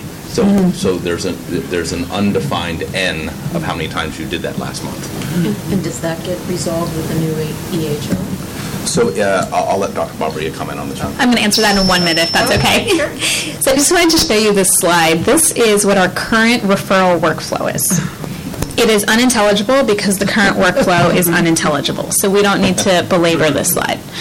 Um, What we do know, and so our own in-house referral uh, team, who's uh, the amazing Yvonne Spitaleri, who reports to Raphael, she manages a referral unit, worked with the Rubicon team, and they sort of did some analysis. Our current process takes up to 20 steps.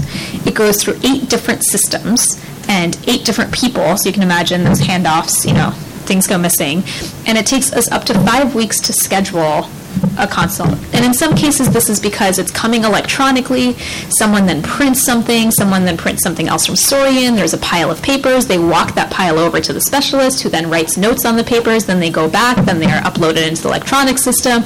Then they are sent back to wherever they came from. So, I mean, people are like, why does it take five weeks? And that, that process can take up to five weeks. Um, the outcomes, unfortunately, are that in current state, only about 40% of our referrals ever get scheduled. 60% disappear, either that they are lost in this chain, we are unable to reach the patient, or we needed additional information that we've made a request by fax sometimes, by RefTrack, by email to the referring provider, and then we may not have gotten a response. Of the ones that are scheduled, only about 40% show up. And some of this is due to the wait times, right? We know if we gave that patient a new patient appointment six months from now, they may very well have gone to see another provider, showed up in the emergency room, they no longer have that need that they were referred for in the first place. So what Rubicon does is it takes all of that mess and it goes to one system. So when we get Rubicon, it's going to be plugged into NextGen. You click a link, it opens this beautiful, very modernized, tech-savvy portal. Um, Taft has been doing e-consults on Rubicon, so he can tell you that he has an app on his phone and it's much easier to navigate than Soarian Clinicals or NextGen, probably. Is that fair? That is fair. and you can get it on your iPhone, which I don't think any of our current applications we can do that. Um, and so everything will be in one place. There will be no more yellow border paper forms, no more fax, no more RefTrack, no more NextGen, no more clerks entering things in Soarian, no more person on the inpatient unit carrying the pile of inpatient referrals on paper over to the referral unit. Everything is going to be done through the system. And then the beauty of the system is that it is a direct linkage between the referring provider and the specialist. And the specialist will look at every single referral and determine, do I need to see this patient? And if yes, what do I need? What- You know, what tests can we get done ahead of time? What um, imaging can we get done ahead of time so that when the patient actually shows up in clinic, that specialist has all the information they need to treat the patient to the best of their ability. And if they don't need to be seen, how can we support the PCP? So, you know, I recommend you try X, Y, and Z meds. I recommend you titrate this. I'm sure both Rachel and Taft can tell you there's so many patients in our specialty care system where if we had that direct communication with the primary care provider, they could go back to primary care. They don't even, maybe they're seen once and then the PCP takes them over. But in current state, even trying to figure out who is the PCP, where are they, how do I get them on the phone or communicate to them is really a Herculean task. How do they get to specialty care to begin with? In current state? Um, all over the place, so they are referred either by the primary care clinics. Some patients are just told to show up. So sometimes, you know, especially for ortho clinic has this all time where people are fractured and they just show up to clinic without an appointment.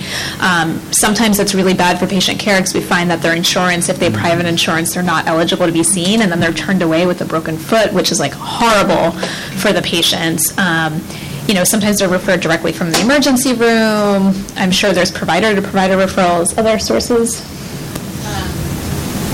Our primary care referral base is from all over the county, so CHCN, our own primary care clinics, so that's, and the different, they refer to us in different ways. So you can refer on NextGen mm-hmm. if you're within our system, but if you're from CHCN, you have to refer to us on RefTrack, so it's complicated. So complicated. they're referred outside the system? From inside and From From inside. inside and outside? Ins- mm-hmm. From inside and out. Inside Yeah. out. So our, our community partners, like, as you said, Asian Health, who is not part of Alameda Health System, although they're AHS on their own, or, or La Clinica, we, we, AHS serves as the primary specialty uh, uh, referral uh, site for all these, all these places. So they're not technically an Alameda Health System, but they use us for our specialty care. And when they have specialty questions, they can refer them through Rubicon. We have internal stakeholders as well. Dr. Barber is a primary care physician here. So this will offer her the opportunity to say, maybe I don't need this patient to go to clinic per se. I'm just going to ask the GI team a specific question, and they might be able to answer it for me without the patient having come. So if, if I might steal from you, Paul, for a second. So we, we current, uh, uh, there are a couple of services which actually currently model this. GI is one of them. Uh, Help me out, Rachel. It's GI, Dr. Jamaluddin does all of the Jamaluddin e-consults for pulmonary, pulmonary. uh, We do um, rheumatology, endocrine, urology. Yeah. Um, uh, Those are, those are the the the heavy hitters. And so we've been piling this since September of 2016. Yeah, and, and the process goes as follows. Uh, uh, If you sign up to participate in this, uh, as, as all my division has, as Dr. Jamaluddin has, you'll get a tickler email. There's a Rubicon available to you. There's a setup time to reply in 24? 72 hours, I 72 hours. And then you will get that tickler email, and you click the link, and it can be on your device. So I have one right now on my device. And this is, there's no patient inform, uh, personal information, so there's no HIPAA stuff that we necessarily need to talk about. This is a 53-year-old Asian female who has all the following data, and then there's a specific question. Is there any further workup needed for this patient? Does this patient need to be referred to GI? What is the screening interval for a patient's next colonoscopy? We gave out a, a nice one-paragraph reply to them, and it went right back out to them. Now, in, in the current system, we, we, we can't adjudicate that they're going to be coming, but the, the referring provider got an answer. In the future system, they will automatically come to us if Yes. they need to be And it seen. becomes part of their medical record in the future system. And in the current state, it does not. So this is actually a great dialogue. My docs actually love it uh, because it actually, you feel like you're helping a patient and you didn't have to waste their time to come in and go through parking and all that kind of stuff. And it helps our referring providers because it, it actually helps them, in my opinion, to frame very good questions. Because some of the, in, in past history referrals would be just like uh, abdominal pain. And, and, and you, uh, there, there's a million different things it could have been, but these, the questions, the, the content quality has gotten so good, and I'd ask Dr. Jamaluddin to comment on, on that as well. I, I, I think this is something that the private providers really like. I mean, the, the good thing, probably eight to nine out of 10 of the patients do not need to come and see me. Right.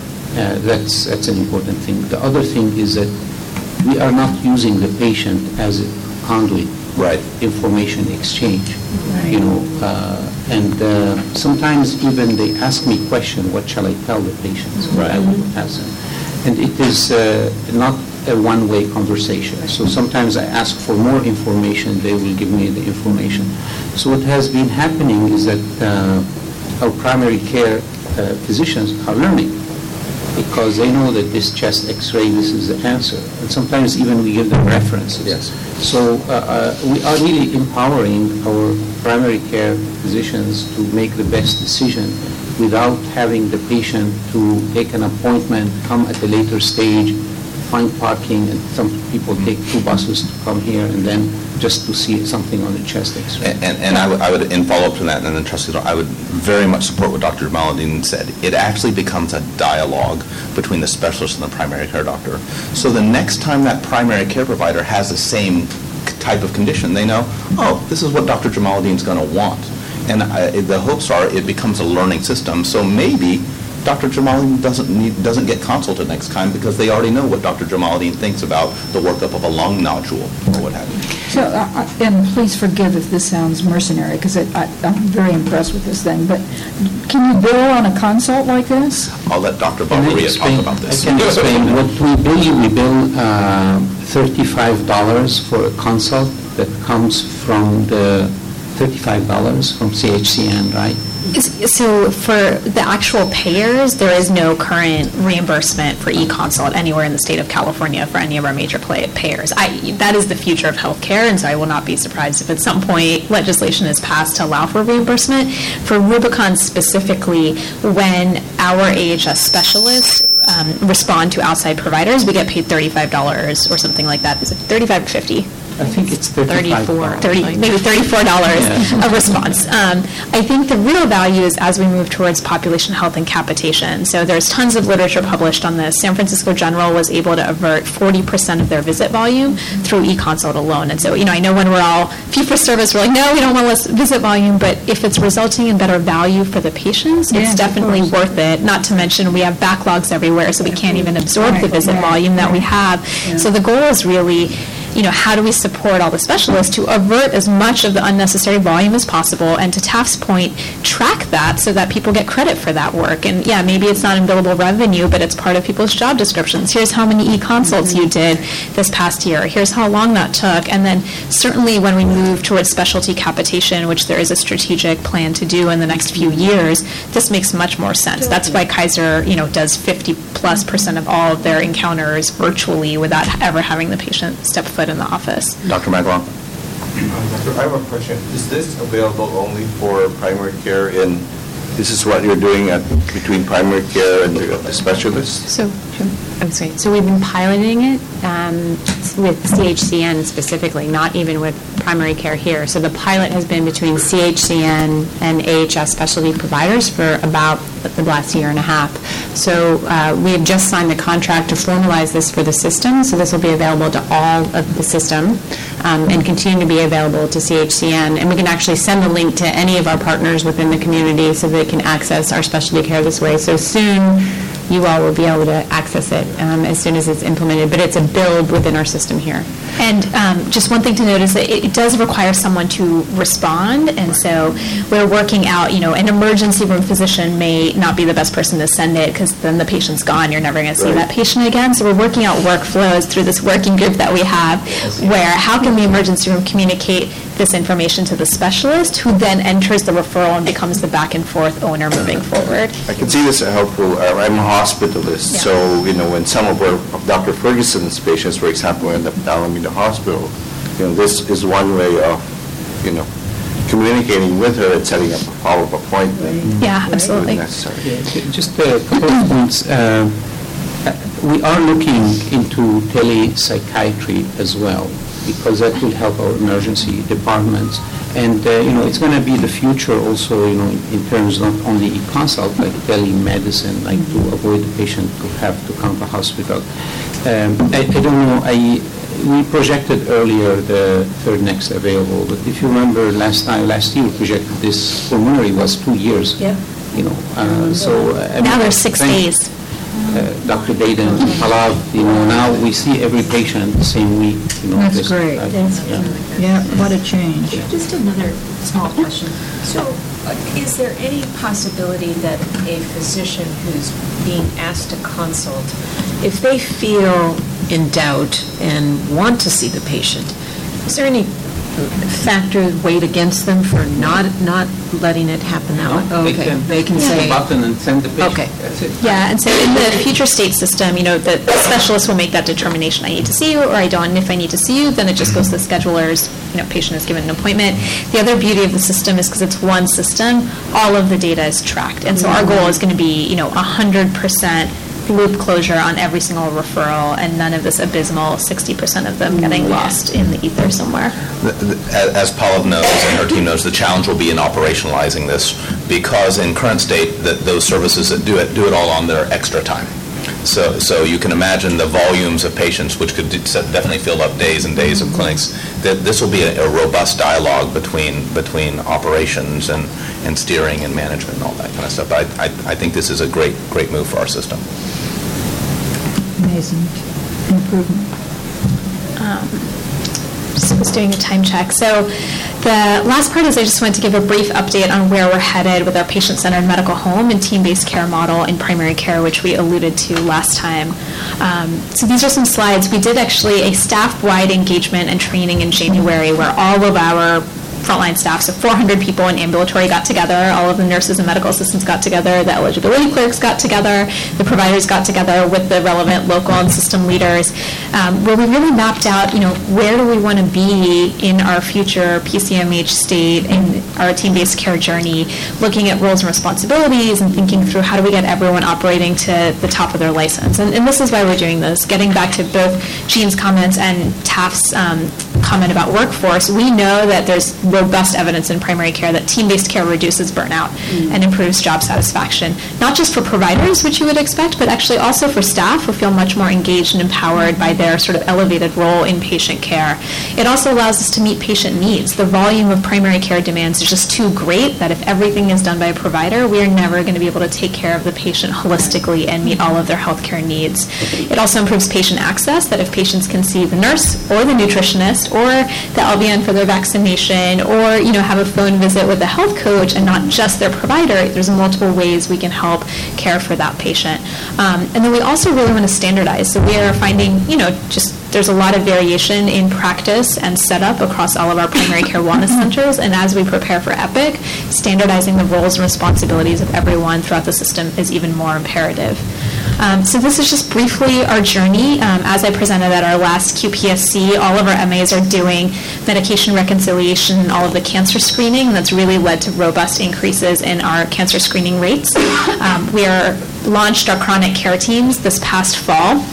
And so every single wellness center has a pharmacist and in some cases a chronic care nurse, and they are managing high-risk diabetic patients and really, you know, seeing them even as often as weekly or biweekly as needed, providing intensive coaching, education, training, because these, a lot of the people who have uncontrolled diabetes overlap with who our most vulnerable patients are. Some of them have depression, many of them, you know, have poor health literacy and aren't able to manage their insulin or their conditions very well. Um, many of them have comorbid mental health illness, and they just, you know, they need more than a 20-minute primary care visit to really delve into those conditions. We're hoping to finalize the roles and responsibilities of our future states. What do eligibility clerks across all of our sites do? What do all the MAs do? What do the nurses do? And then implement this summer sort of phase three of those new revised roles and responsibilities. Um, are we on time? You you can have Okay. plus five. We're, we're going to go quickly through last, have another eight minutes or so. Great, I'll go through these pretty quick. Um, These are just some of the process measures for that team-based care. So our amazing quality department and the BI teams have really helped pull together all of these reports. So we now have sort of provider and nursing level dashboards, you know, because again, data, data matters and data speaks. And so every team-based care element that we've introduced, there's a report to go along with that. And our nursing supervisors can actually run this report at the individual medical assistant level. So they can say at their clinic, okay, how many times is each MA doing this? Who are the maybe star performers who can help coach others? Who's maybe struggling that I need to go back and sort of educate and train a little bit more? Um, so this is just an example of this is where we've identified someone smokes tobacco. Are we actually giving them counseling that they should quit? And you know, again, this doesn't need to be done by the provider. The MA can provide that counseling the second they screen the patient. Um, some of these other ones, this is our mammograms being ordered by MAs. So you'll see in general, our rates have been going up. This was a huge change in January of 2017. Many of our clinics, you know, just the providers weren't always ready to let go. The MAs were a little bit hesitant to say, oh, can I take this away from the providers? And now many of our clinics are at the goal. And um, I don't know if I shared this the last time I was here, but we went to this great SNI-based training where there's someone who, um, based on chaos theory, if you can't do something reliably more than 80% of the time, you're in utter chaos. And so that is our target for all of these process measures, is we have to be above the 80% mark all the time so that we are not in chaos. So That explains everything Exactly, right? on in DC. And, well, yeah, and, and, and the bad part is it multiplies. So step one is at 80%, and step two is at 80%. Really, that's at 64%, not 80%. So when you have a 10-step process, it's really hard to get there. Um, similarly, our fit rates, you'll see, especially since the summer, have gone up. Most of our clinics are sustaining that improvement for the MA ordering colon cancer screening consistently on patients who are due for it. Um, and then our CG CAHPS rates, I just wanted to highlight these. We have been consistently above our target for prime um, for rating the provider 9 or 10. And, and this is really, I think, a testament to the providers in primary care um, because there are other challenges. Patients wait long times. Other parts of the experience aren't always as great. And in this one domain, you know, our patients are really happy every single time we review all the comments in detail as well. And then the last thing I'll go through, I know Taft was like, you have way too many slides, but I'm going to talk fast. It's the New Jerseyite in me.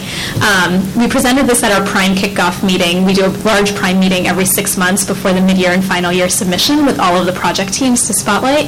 Um, so SOGI is sexual orientation and gender identity. We are required to collect it um, for Prime, so it's one of the Prime projects. And just the process, I think, is really instructive of how we can do things well in our organization and also just some of the learnings that we have. So before the Prime project was launched, even though this field existed in NextGen, only about one in a thousand patients had anything entered into the field. So we just weren't screening. It matters because this is, you know, going back to the health inequity piece, we know from data that there are numerous health inequities and disparities, specifically in the LGBTQ population. There's higher rates of mental health and behavioral health disorders, higher rates of smoking, and if you don't ask, especially for lesbian and bisexual women or some of our transgender patients, they don't always receive the appropriate cancer screening that they should.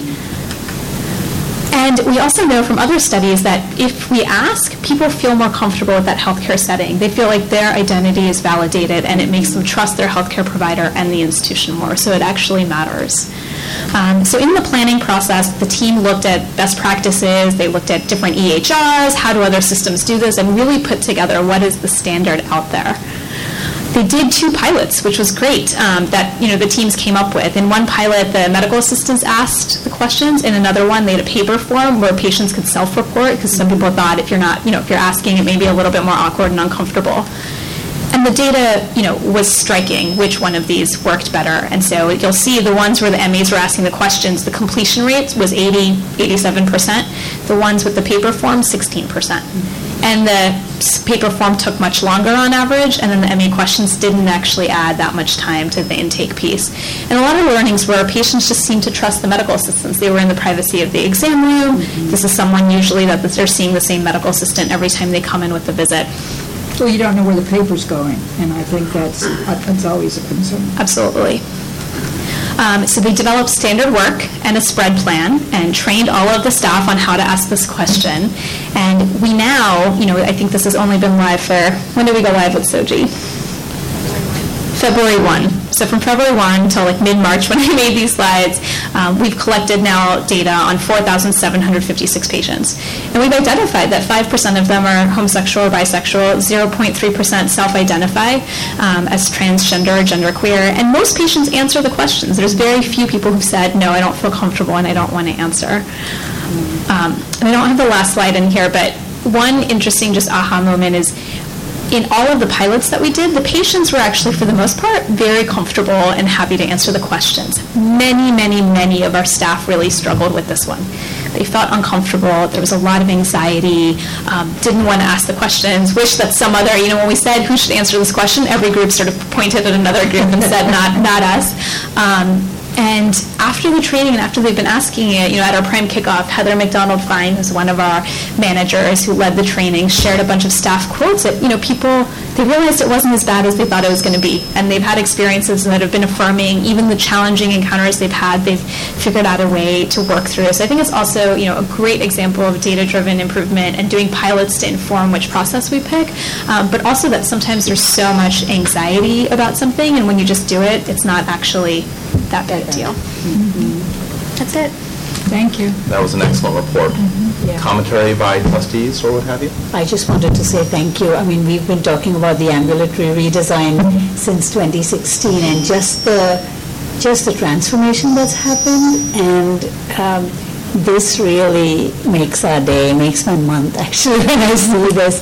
And uh, to your team and to all of the others that are doing it, you know, and it's hitting all of our um, pillars, really. And um, I, um, processes make people happy, so really getting our workforce is so important as well, besides the access. Thank you. Thank you, Dr. Banerjee. Dr. Jamaluddin. Uh, Just one point, uh, you know, uh, I just want to tell the board also that uh, almost all our specialties are on next gen right now, including the surgical specialty, orthopedics, general surgery, and we are almost uh, on target, you know, up to par after deployment of next gen, which is And huge shout out to the ortho team. The Next Gen team said that they were the superstars, the smoothest Next Gen rollout they had in the whole organization. So. They were very afraid. And they were, they were very, very, very anx- anxious, but not so Very anxious. Trustee Banerjee? Sorry, one more. No, The- When the Soarian financials were done, when you couldn't get the prime data, how, were there fiscal um, things with reporting and outcomes as well also? Was it captured in some other way? Um, You know, certainly, I I think the biggest challenge was that our project teams didn't know where they were, so they were flying blind without that data for however many months. Fortunately, you know, in the latest Prime dashboard, we're, um, the trajectory stayed the same, so we didn't see any unanticipated surprises anywhere, which is, which is great. Otherwise, obviously, there, there may have been a financial impact, but we don't anticipate one at this point. Okay, Thank you. Such impressive work, really. Very much so, Yeah, very much so. too. And as I promised with standard work, I'm going to end every presentation with the same question. With regards to your areas of accountability, Dr. Babaria, do you have any concerns with regards to our ability to execute safe and quality care? So I think, you know, I'll, I'll echo Jean's sentiments that it, while there is a lot of opportunity for process improvement to realize efficiencies and gains, um, large cuts in just the resources that we have always jeopardize how we think about things. And I think echoing what Jean said, um, and really why it's so important to partner with our medical directors and department chairs and division chiefs, I think it's a much smarter strategy instead of cutting and doing a lot of things poorly to maybe just do less, but ensure that we are maintaining a really high standard in the things that we do. And, and we do have financial realities, and, and we need to meet them, and we may need to make some of those tough decisions about certain service lines where, you know, we're not providing a great service and it's costing us a lot, and maybe it's better to just outsource that or to not do it if it's not essential, but that the core services that we keep and we are offering, that we resource them appropriately to provide really high-quality care to our patients. Anything else, Dr. Babaria? Excellent. Thank you for that excellent report. Great news for the organization when we can take. Excellent. So with that, we'll close out item E. We'll open then item F, planning and calendar and issue tracking. A couple of planning calendar op- uh, items. Uh, Our next QPSC uh, with Board of Trustees is on Thursday, April 26th. The board will be having a uh, a retreat on April 27th, Friday, and April 28th. That will be here local. Uh, And uh, Dr. Hearn and, uh, invited uh, the Board of Trustees to the annual Resident Quality Forum on May 23rd. That would be great for this quality committee and members of it to attend. It happen in this? It it will be in this room, and May 23rd is the confirmed date, sir. That is correct. Excellent.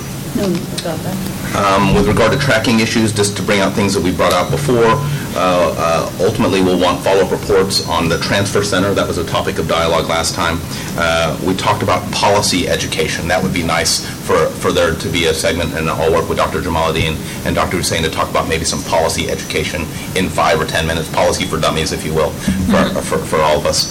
And then uh, just a follow-up, again, uh, Dr. Hearn, Dr. Magalong, Dr. Chu are working on a medical staff retreat, and uh, to keep that on the board radar would be great. Maybe an update on peer review? And an update on peer review would be great for act to our tracking report. With that, I'll close item F and go to item G. Council? Uh, The committee did meet in closed session and considered the credentialing reports for each of the medical staffs and uh, approved credentials and privileges for fully qualified practitioners recommended by the various medical staffs. Thank you. Thank you all for a great meeting, five minutes ahead of time. Thank you. Thank you.